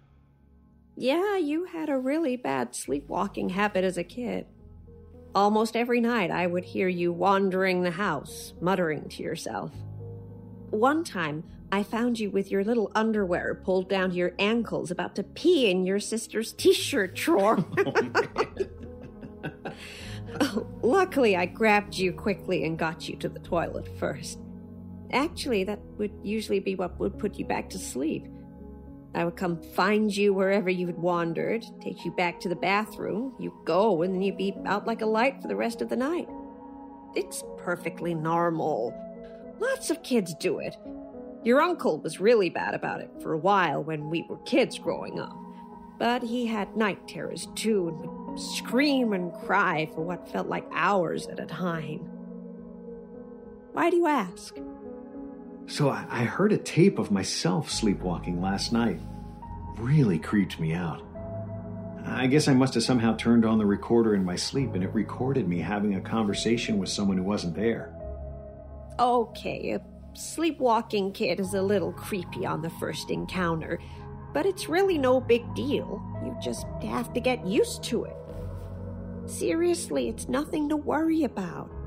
You were a perfectly normal little kid. You just wandered around a bit in the night.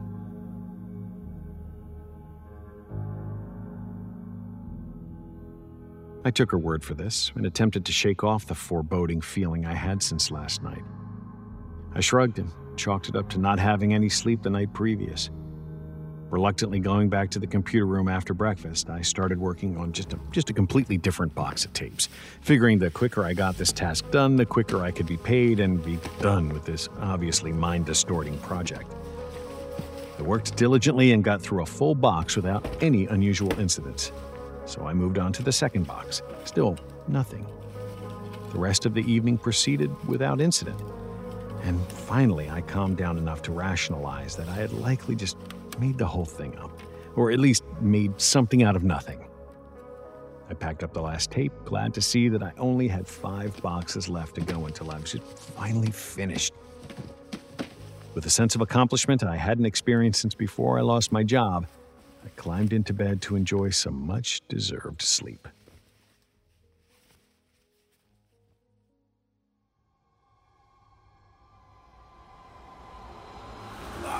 With a jolt, I lurched forward, only to find myself hurtling head over feet down a deep tunnel.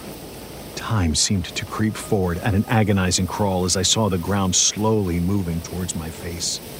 After what seemed like hours, I felt the reassuring weight of the ground hit under my feet. Straining my eyes in the pitch darkness, I struggled to identify anything around me other than the faint green light off in the distance. I felt a hook like pull gripping my spine, and as if possessed, my body involuntarily ambled off towards the lightly glowing orb. As I got closer, I saw that it wasn't one tiny orb, but two, and they both peered out from under a dark shroud, as if they were the piercing green eyes of death incarnate. A shock washed over me, like I'd just been drenched with a bucket of ice water. This was familiar. I had been here before.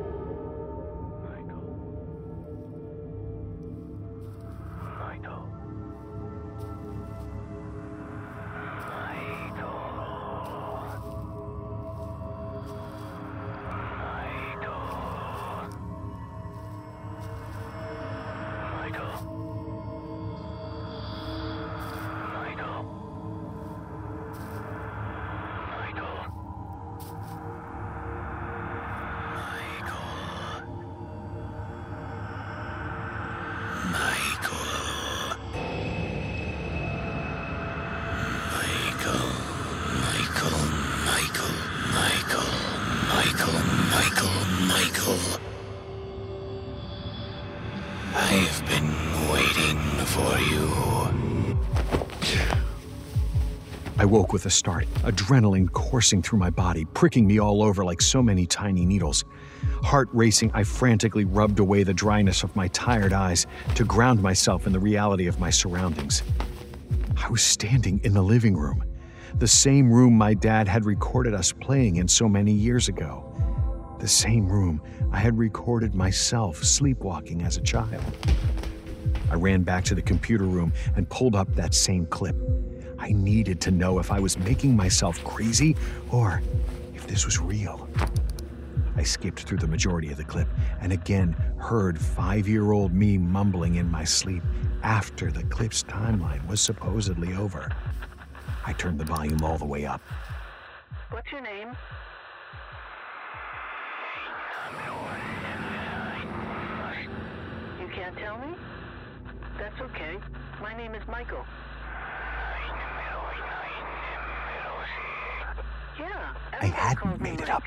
Something had been following me.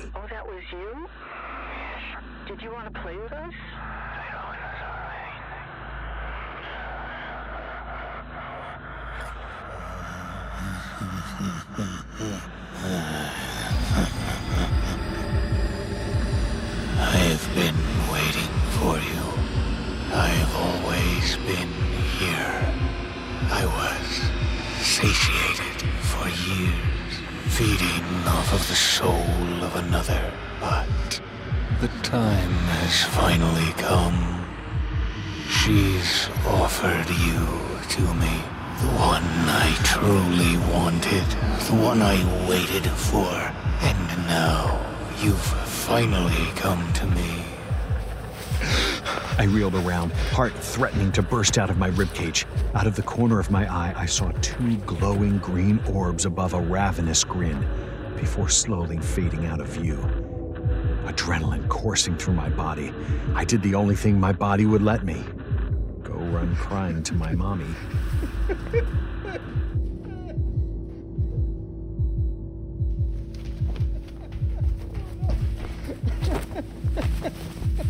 What?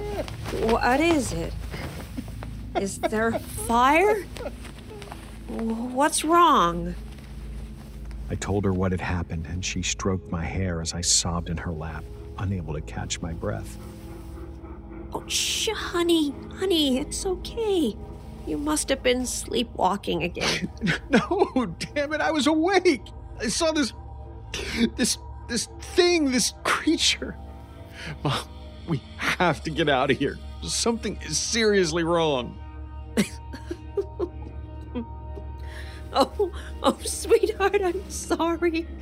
I don't mean to laugh, but you sound absolutely crazy right now. We've been through this before. You just had a bad dream. And those can feel very realistic sometimes. Though I can't tell you the amount of times I woke up angry at your father for something he did to me in a dream. Now, just take a deep breath. Yes, that's it. Good. And another. Okay. Don't you feel better now? I had to admit it. I did. And she made sense. I mean, what was more logical? That I was being followed by some malevolent demon intent on devouring my soul? Or that I had succumbed to another bout of sleepwalking disorder that had plagued my childhood? I thanked her and decided to go back to my room and try to get a couple hours of sleep.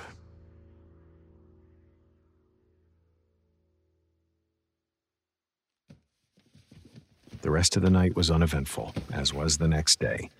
I worked tirelessly until I found myself with only two boxes left to go. I walked over to my mom to tell her the good news. Hey, Mom, I'm almost done with all your reels. I should be done sometime late tomorrow afternoon. You'll finally get some closet space back. Oh, great job, sweetheart. Does this mean you'll be leaving me again? It's been so nice having you around. having anybody around. I put my arms around her in a great big bear hug. I'm sorry, Mom, but we both knew I couldn't stay here forever. I gotta get back to my life, try and find another job, maybe even go on some dates. I can't really bring anyone around to my mother's house now, can I? no, I suppose not. But can't you just stay for a little while longer? It's so nice to be able to take care of someone again. As much as I loved my mother, there was no way in hell I could stay in her house any longer. Living in my childhood home was obviously beginning to regress me into that state and damage my psyche. I'm sorry, Mom. I really can't stay. I gotta get back on the horse, you know? I understand.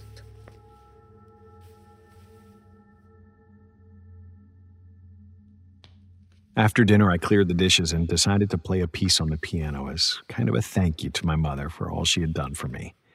I selected Moonlight Sonata, a classic and one of her favorite pieces, and I just let the music flow through my fingers, soothing and relaxing the both of us. I finished playing and turned to see tears streaming down my mother's face.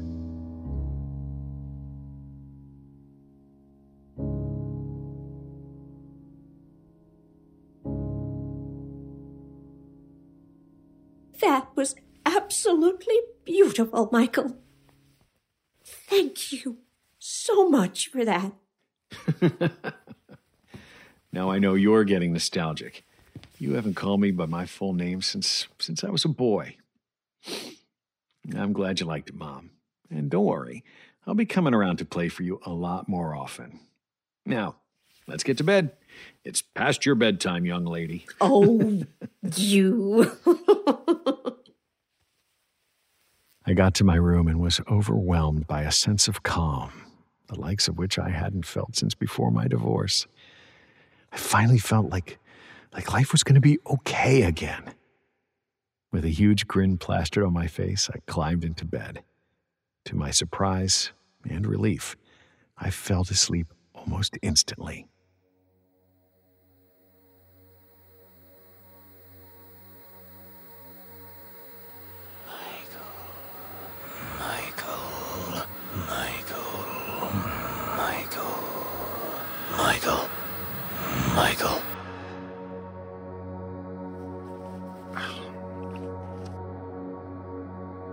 Incredibly groggy, I struggled to open my eyes to see what was going on.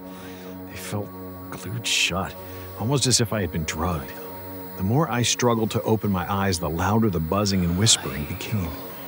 I felt my chest tighten and my heart race as an enormous pressure dropped on my torso. I was completely trapped beneath the weight, and the strong sense of calm I had before going to sleep immediately disappeared, and panic clambered into its place as I struggled to move.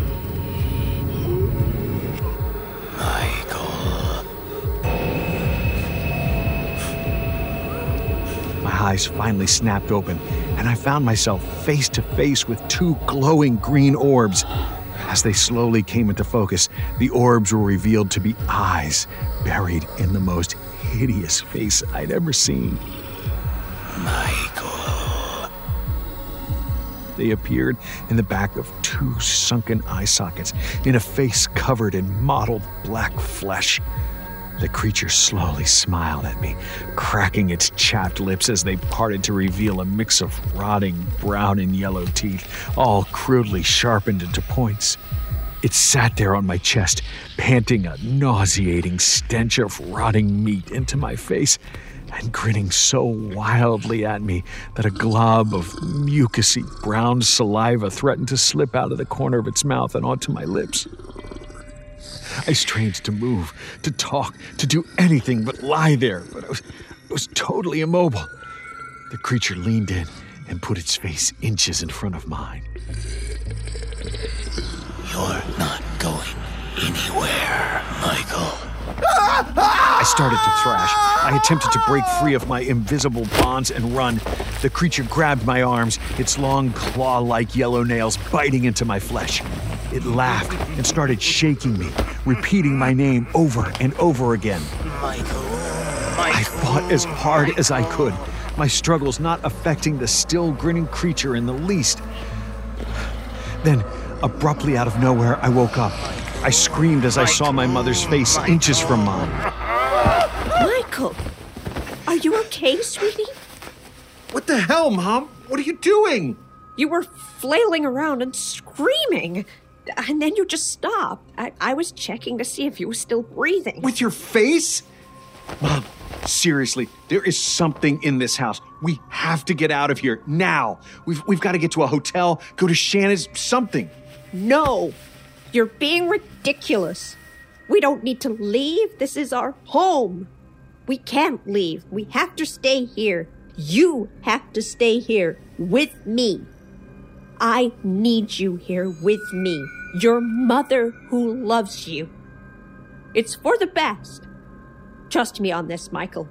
There's nothing left for you out there anyway. Her sudden change in demeanor shocked me. Where was my sweet and supportive mother? Where was the woman who did her best to make sure her children were successful?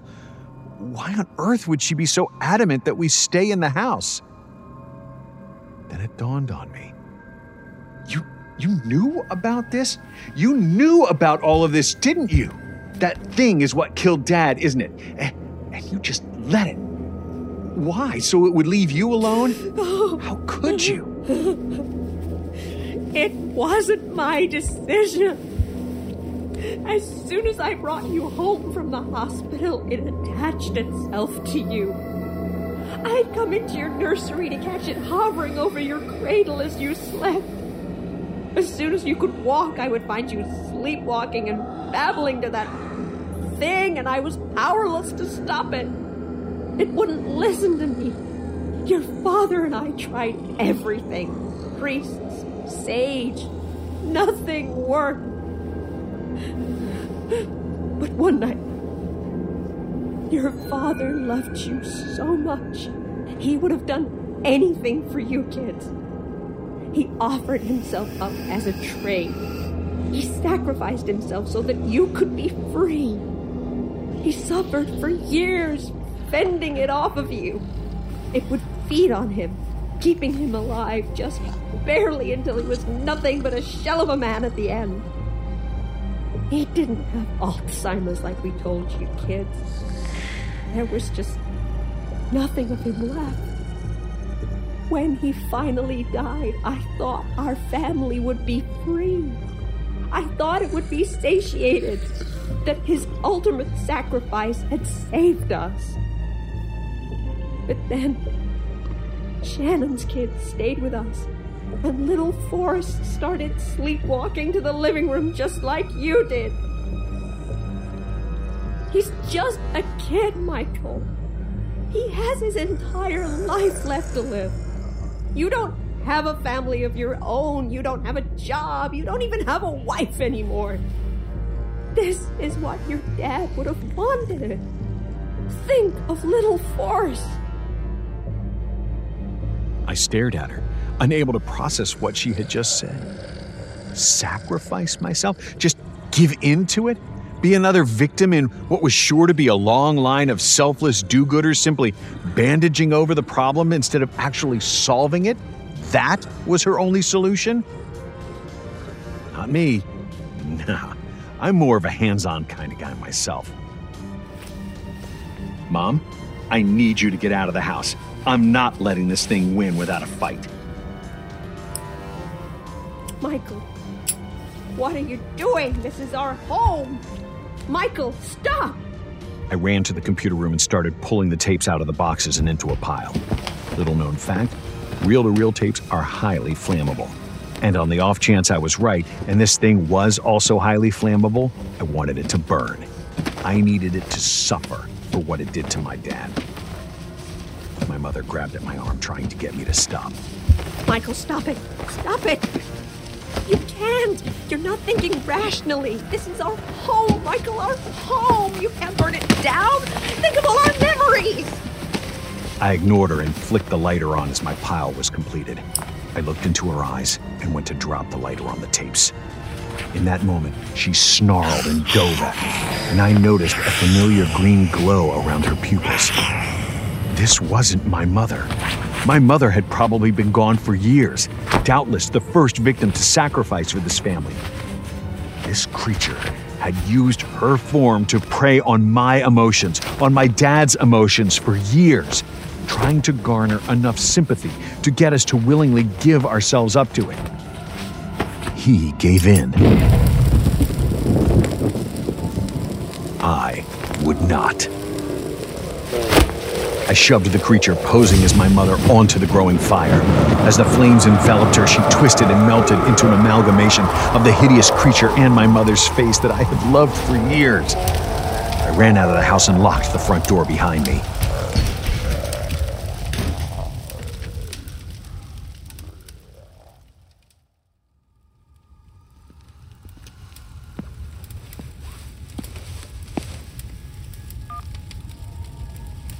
Hey, Shannon?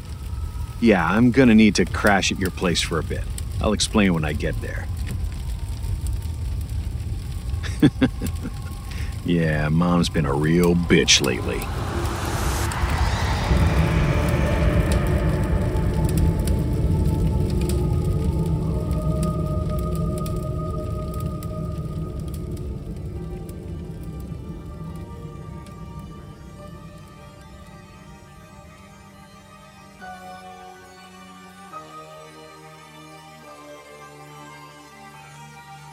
In our sixth tale, a woman is handing out candy to trick or treaters on Halloween night. However, one boy keeps reappearing in different costumes and asking the same question each time, which begins to awaken a painful memory from her past. Written by Blair Daniels and performed by Sarah Ruth Thomas and Erika Sanderson. Join us as we ponder the question Can I have more?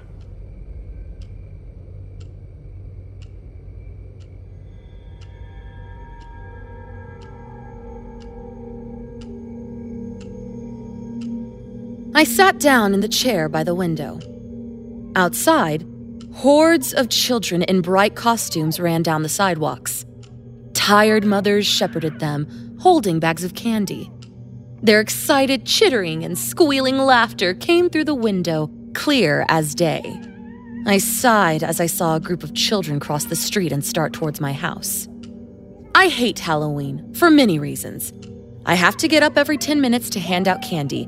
I have to pretend like I'm excited about it. A few days from now, I'll probably get the flu from all their grimy little hands. And it's such a driving hazard. Whoever thought little kids running around the street at dusk was a good idea? I heaved myself up, grabbed the bag of Milky Ways, and walked towards the door.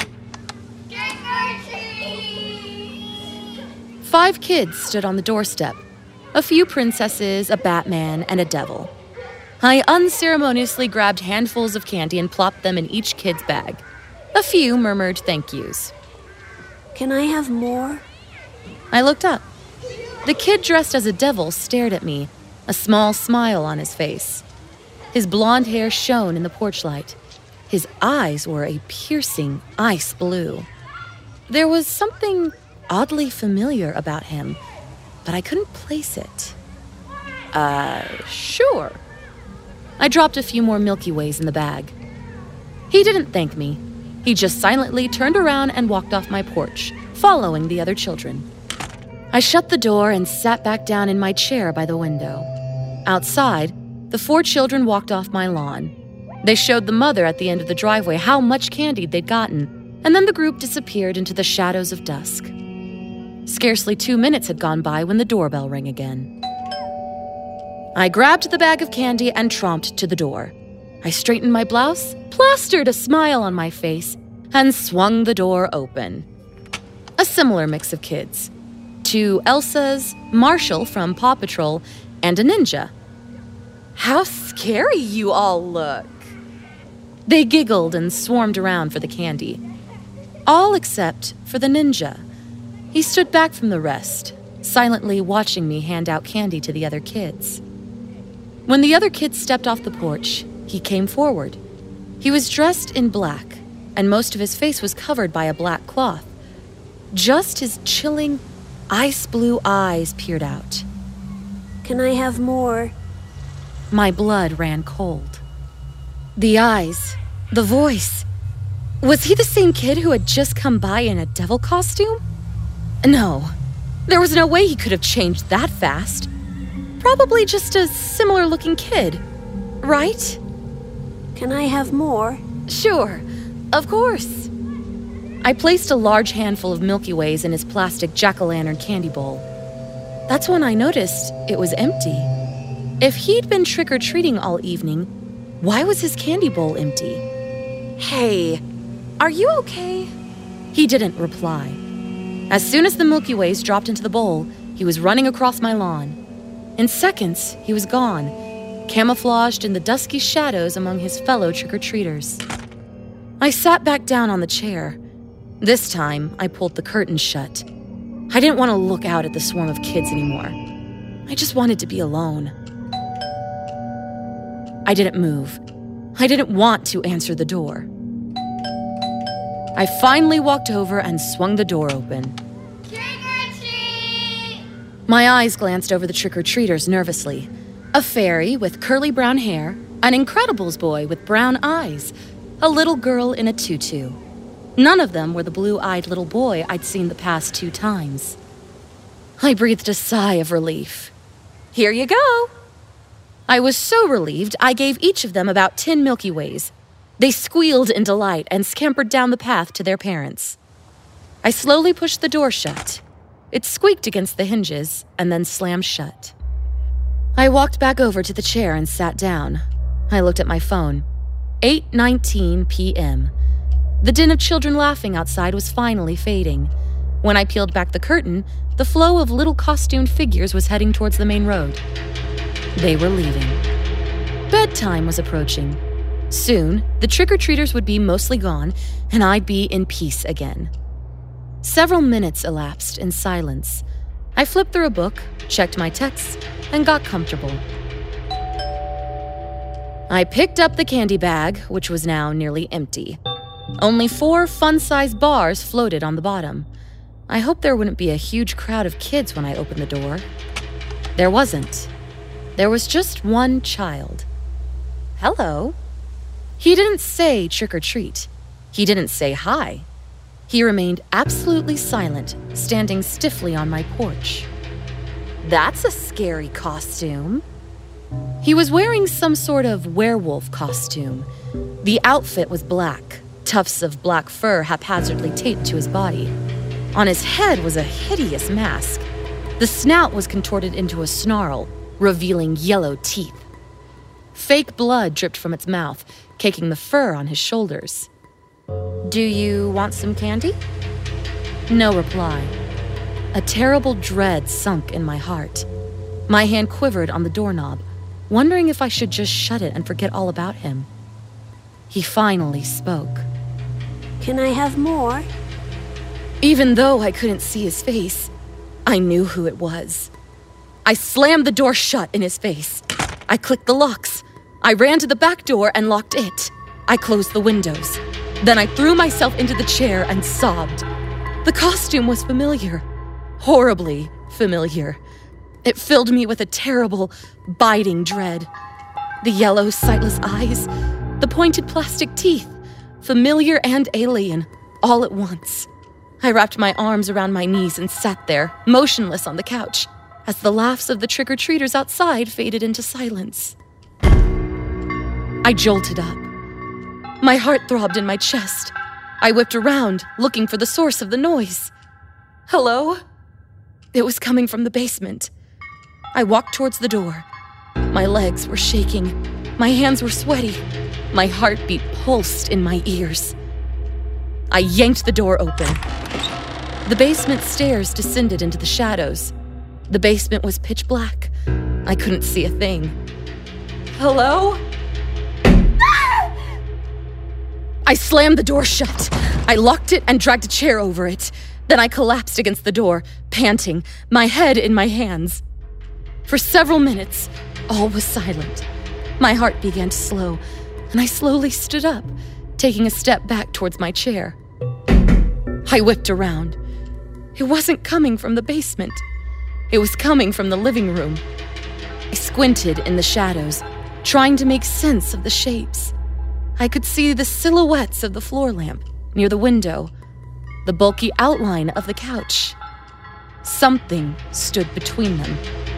Something short, with a horrible, contorted face.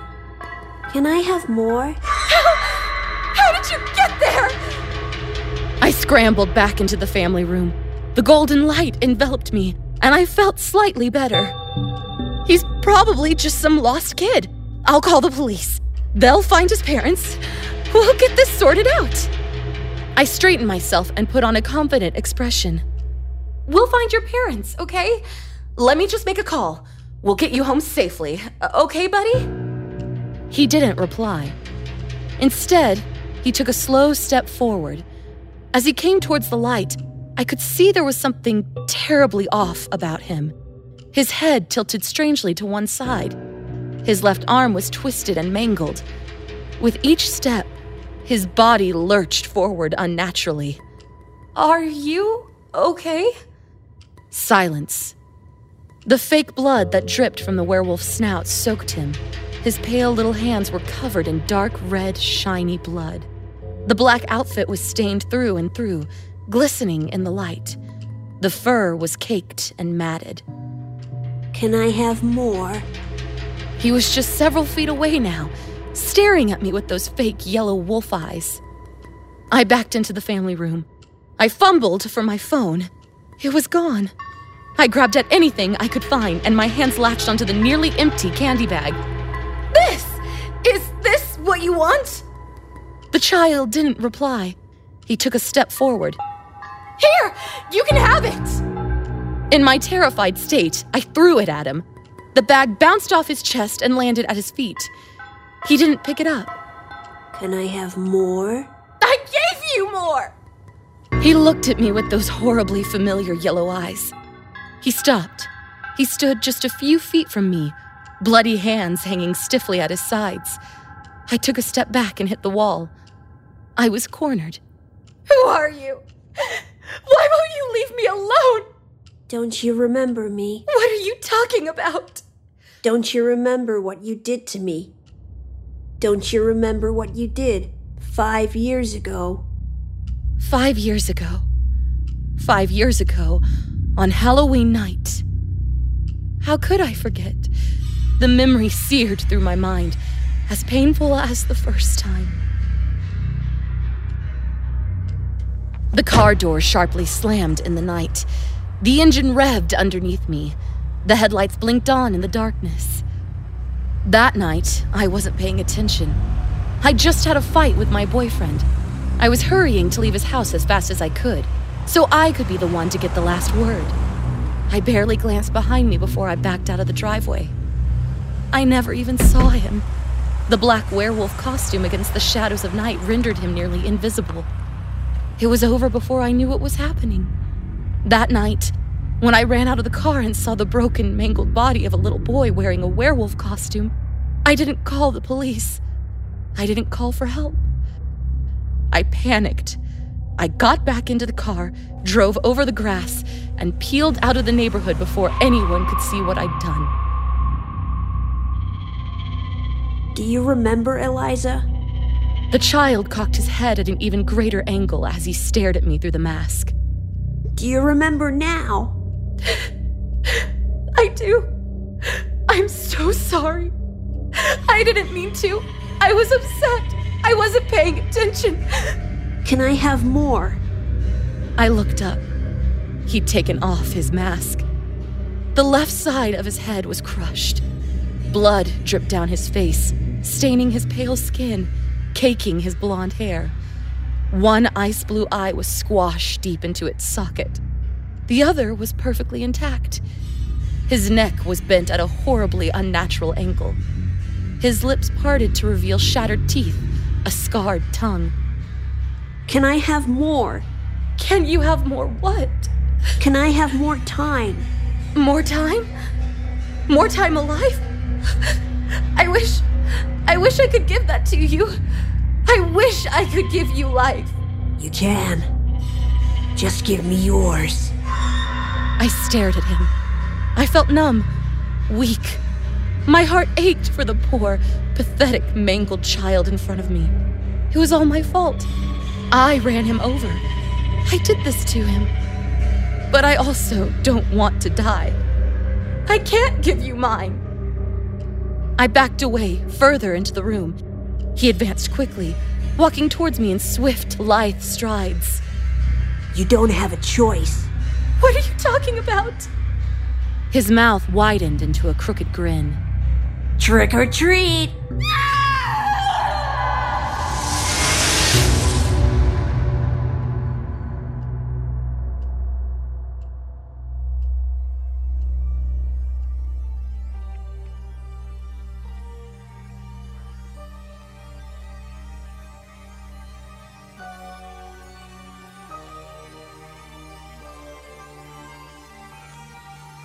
In our seventh and final tale, we witness a Halloween rite of passage as the local 13 year old boys, armed with pumpkins and firecrackers, travel to a lake to pledge their loyalty. What could possibly go wrong? Written by L.R. Cole and performed by Atticus Jackson, find out what it takes to join the Order of Lake Swain.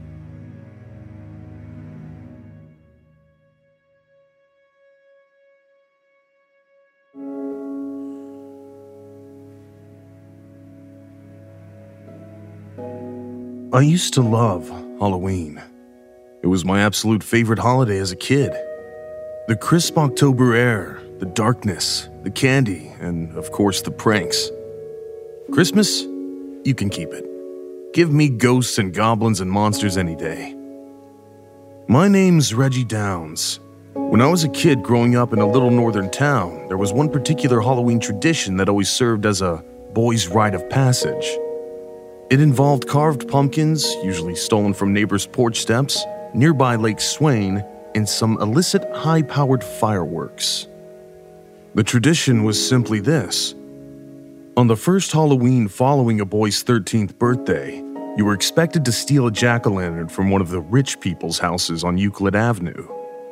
The term rich people merely meant that they lived in a two story house, usually white in color, and could afford two cars. I know, I know, we were kids. Just dumb kids. You then were charged with the task of hauling the enormous orange gourds down to the hill and into Euclid Park that sat four blocks south. From there, you took the dirt walking path that led down to Swain Lake.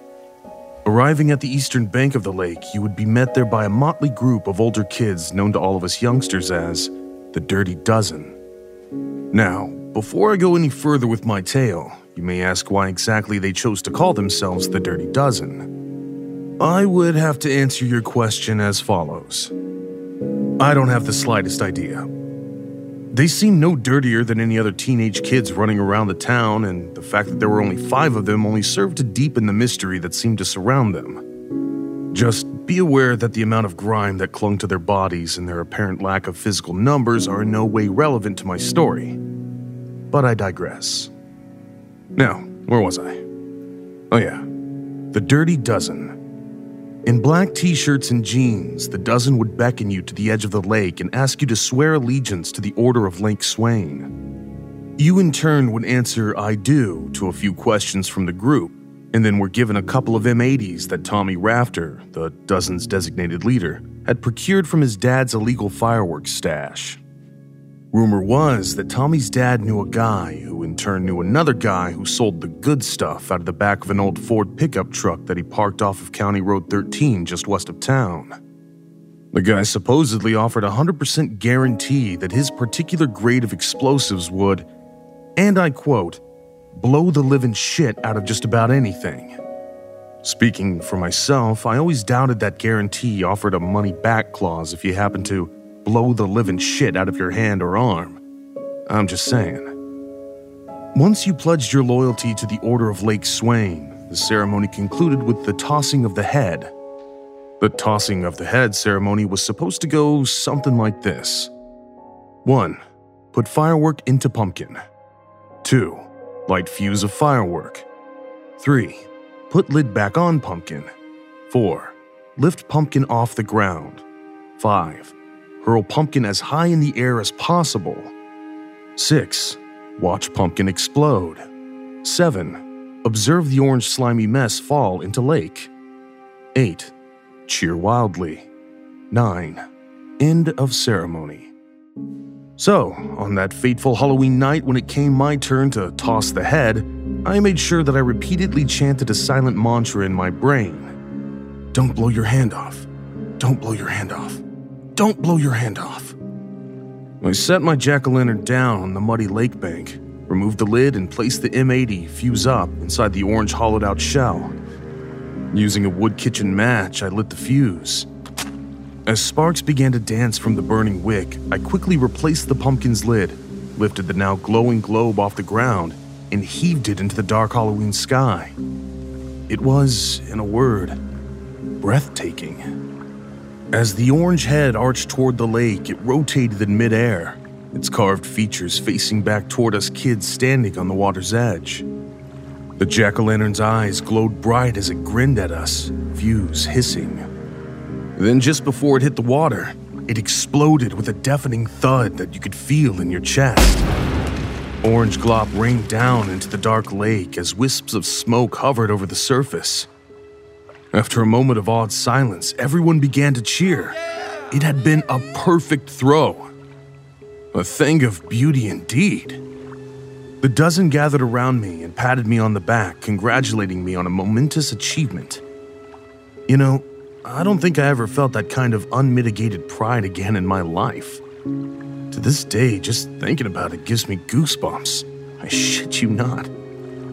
Post explosion, as was always the case, the small fish that populated the lake schooled in frenzy around the sinking pumpkin remains and ate their fill.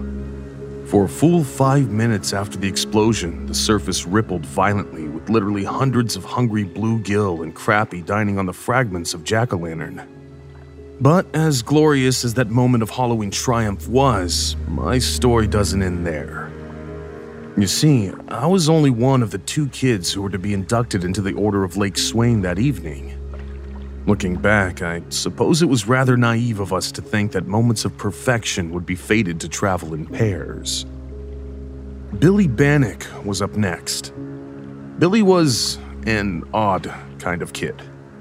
He was biggish in bone structure and sported an almost perfectly rounded head. And to this day, I swear to God that he always had what looked like a five o'clock shadow on his cheeks and chin. Just think about it 13 years old, and the kid was already shaving? What the hell? Some kids said that his mom Mildred had once been billed as the bearded lady in one of the many traveling carnivals popular years ago.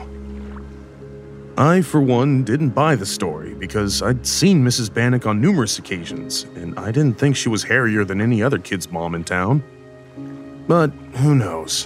When you're a kid, the world is made up of a multitude of mysteries. Billy, in a fit of unbound enthusiasm, had chosen to steal an exceedingly large pumpkin. It was at least twice the size as his own prodigious noggin. But he was a big boy and twice as strong as I was. If anyone had any doubts about Billy's ability to toss the head on that night, they kept it to themselves. At first, things went as planned. Billy laid the large gourd onto the wet lake edge and placed the M80 inside. It took him three tries and three stick matches to get the fuse lid on the small silver cylinder, but it finally sparked to life. Billy quickly put the lid back on the jack and then went to pick it up. As he hoisted the orange glowing ball into the air, he put his right hand on the bottom of it to get maximum throwing leverage. That's when it happened. You see, we had experienced an unusually warm week just before Halloween. In fact, temperatures had reached into the upper 70s for five days straight leading up to the holiday. In that time, as the jack sat baking on a Euclid Avenue front stoop, it had started to rot and soften on the bottom. This proved to be the first in a series of unfortunate events that led to Billy's downfall. We heard a squish. Then Billy's hand disappeared into the jack through the punky bottom. It took him a moment to realize the seriousness of the situation he now found himself in. He waved his hand into the dark night as he danced up and down, trying to dislodge the grinning jack. It was like we'd all been sucked into Irving's Sleepy Hollow, with the horseman's head taking up residence on the end of Billy's right arm. Then, there was a bright flash, a loud bang, and the pumpkin disintegrated, along with Billy's right hand. Now, what happened next wasn't exactly clear. Everybody that was present that night and bore witness to Billy's pumpkin dance tells a slightly different story. Shock will do that to you, I guess. But here's how I remember the preceding events. After the pumpkin and Billy's hand exploded, there was a moment of stunned silence as the whole mess plopped into the lake. Then Billy began to scream. My hand, my hand, don't let the fish eat my hand. As he hopped up and down on the shoreline, waving his now digitless limb around in the darkness, his feet slipped on the slimy mud bank that was the lake's edge. He went down hard on his back, which must have momentarily knocked the wind from his lungs. In any case, the screaming stopped, albeit temporarily. Billy laid there in the muck, his blue jean clad legs trailing into the lake. A few of us started inching toward Billy, being careful not to slip into the lake ourselves. I was within two feet of Billy when he started to scream again. At first, I thought his wailing was a direct result of his hand injury, but I soon realized Billy was staring past the shallows where his legs were partially submerged. His eyes, wide and wild, were locked onto something rolling out of the dark water. As I turned my head trying to track what Billy was staring at, a strange rushing noise filled the air. I looked up just in time to see what I perceived to be a wave rising out of the dark lake's surface, arching toward the shoreline. The crest of water seemed to grow in size as it closed in on where Billy lay in full scream mode.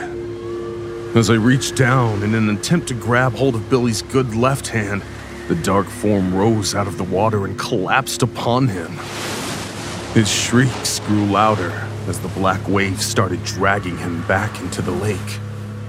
I quickly realized that I, in turn, was being dragged along with Billy toward the dark water, my feet skating on the surface of wet muck that was the water's edge. An animalistic sound seemed to emanate from deep within the dark wave thing, and I took it as a warning to back off. I let go of Billy. My last glimpse of Billy Bannock lasted only a second or two. His face was visible just below the surface one last time, his eyes wide and wild. Then, he was gone for good, pulled deep into the deceptively calm lake by one lone, violent, dark wave.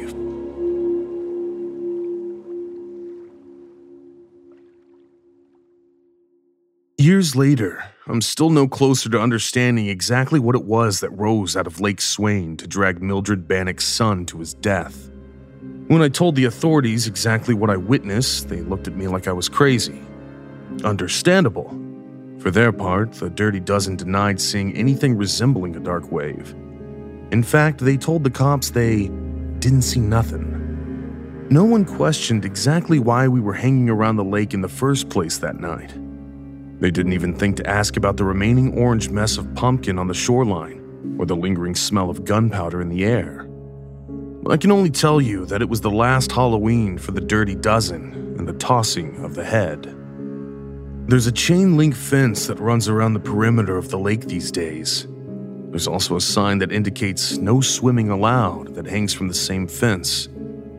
Billy Bannock's name is etched onto a small brass plate that is attached to a wooden bench his family donated to the park a year after his death. But don't expect to hear his name spoken by anyone who still lives in the town. Billy, it seems, is one piece of history the city fathers would just as soon forget. Me? I don't go near lake shores and I don't carve pumpkins. When I go to sleep at night, more times than not, I still see Billy slowly being dragged into the darkness, eyes open, mouth agape, in a silent scream. I used to love Halloween.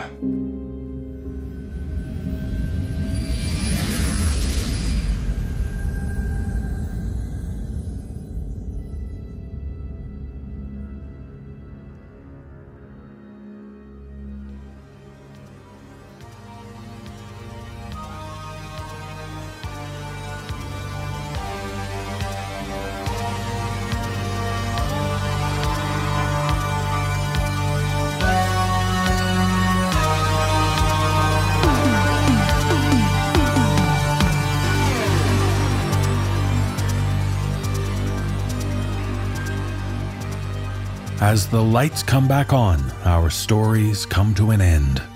Please remember to be kind and rewind. And visit the NoSleepPodcast.com for show notes and more details about the people who bring you this production. And on their behalf, we thank you for being a supportive, sleepless member.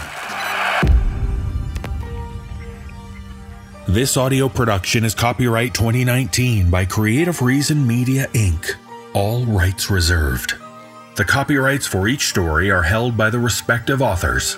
No duplication or reproduction of this audio program is permitted without the written consent of Creative Reason Media Inc.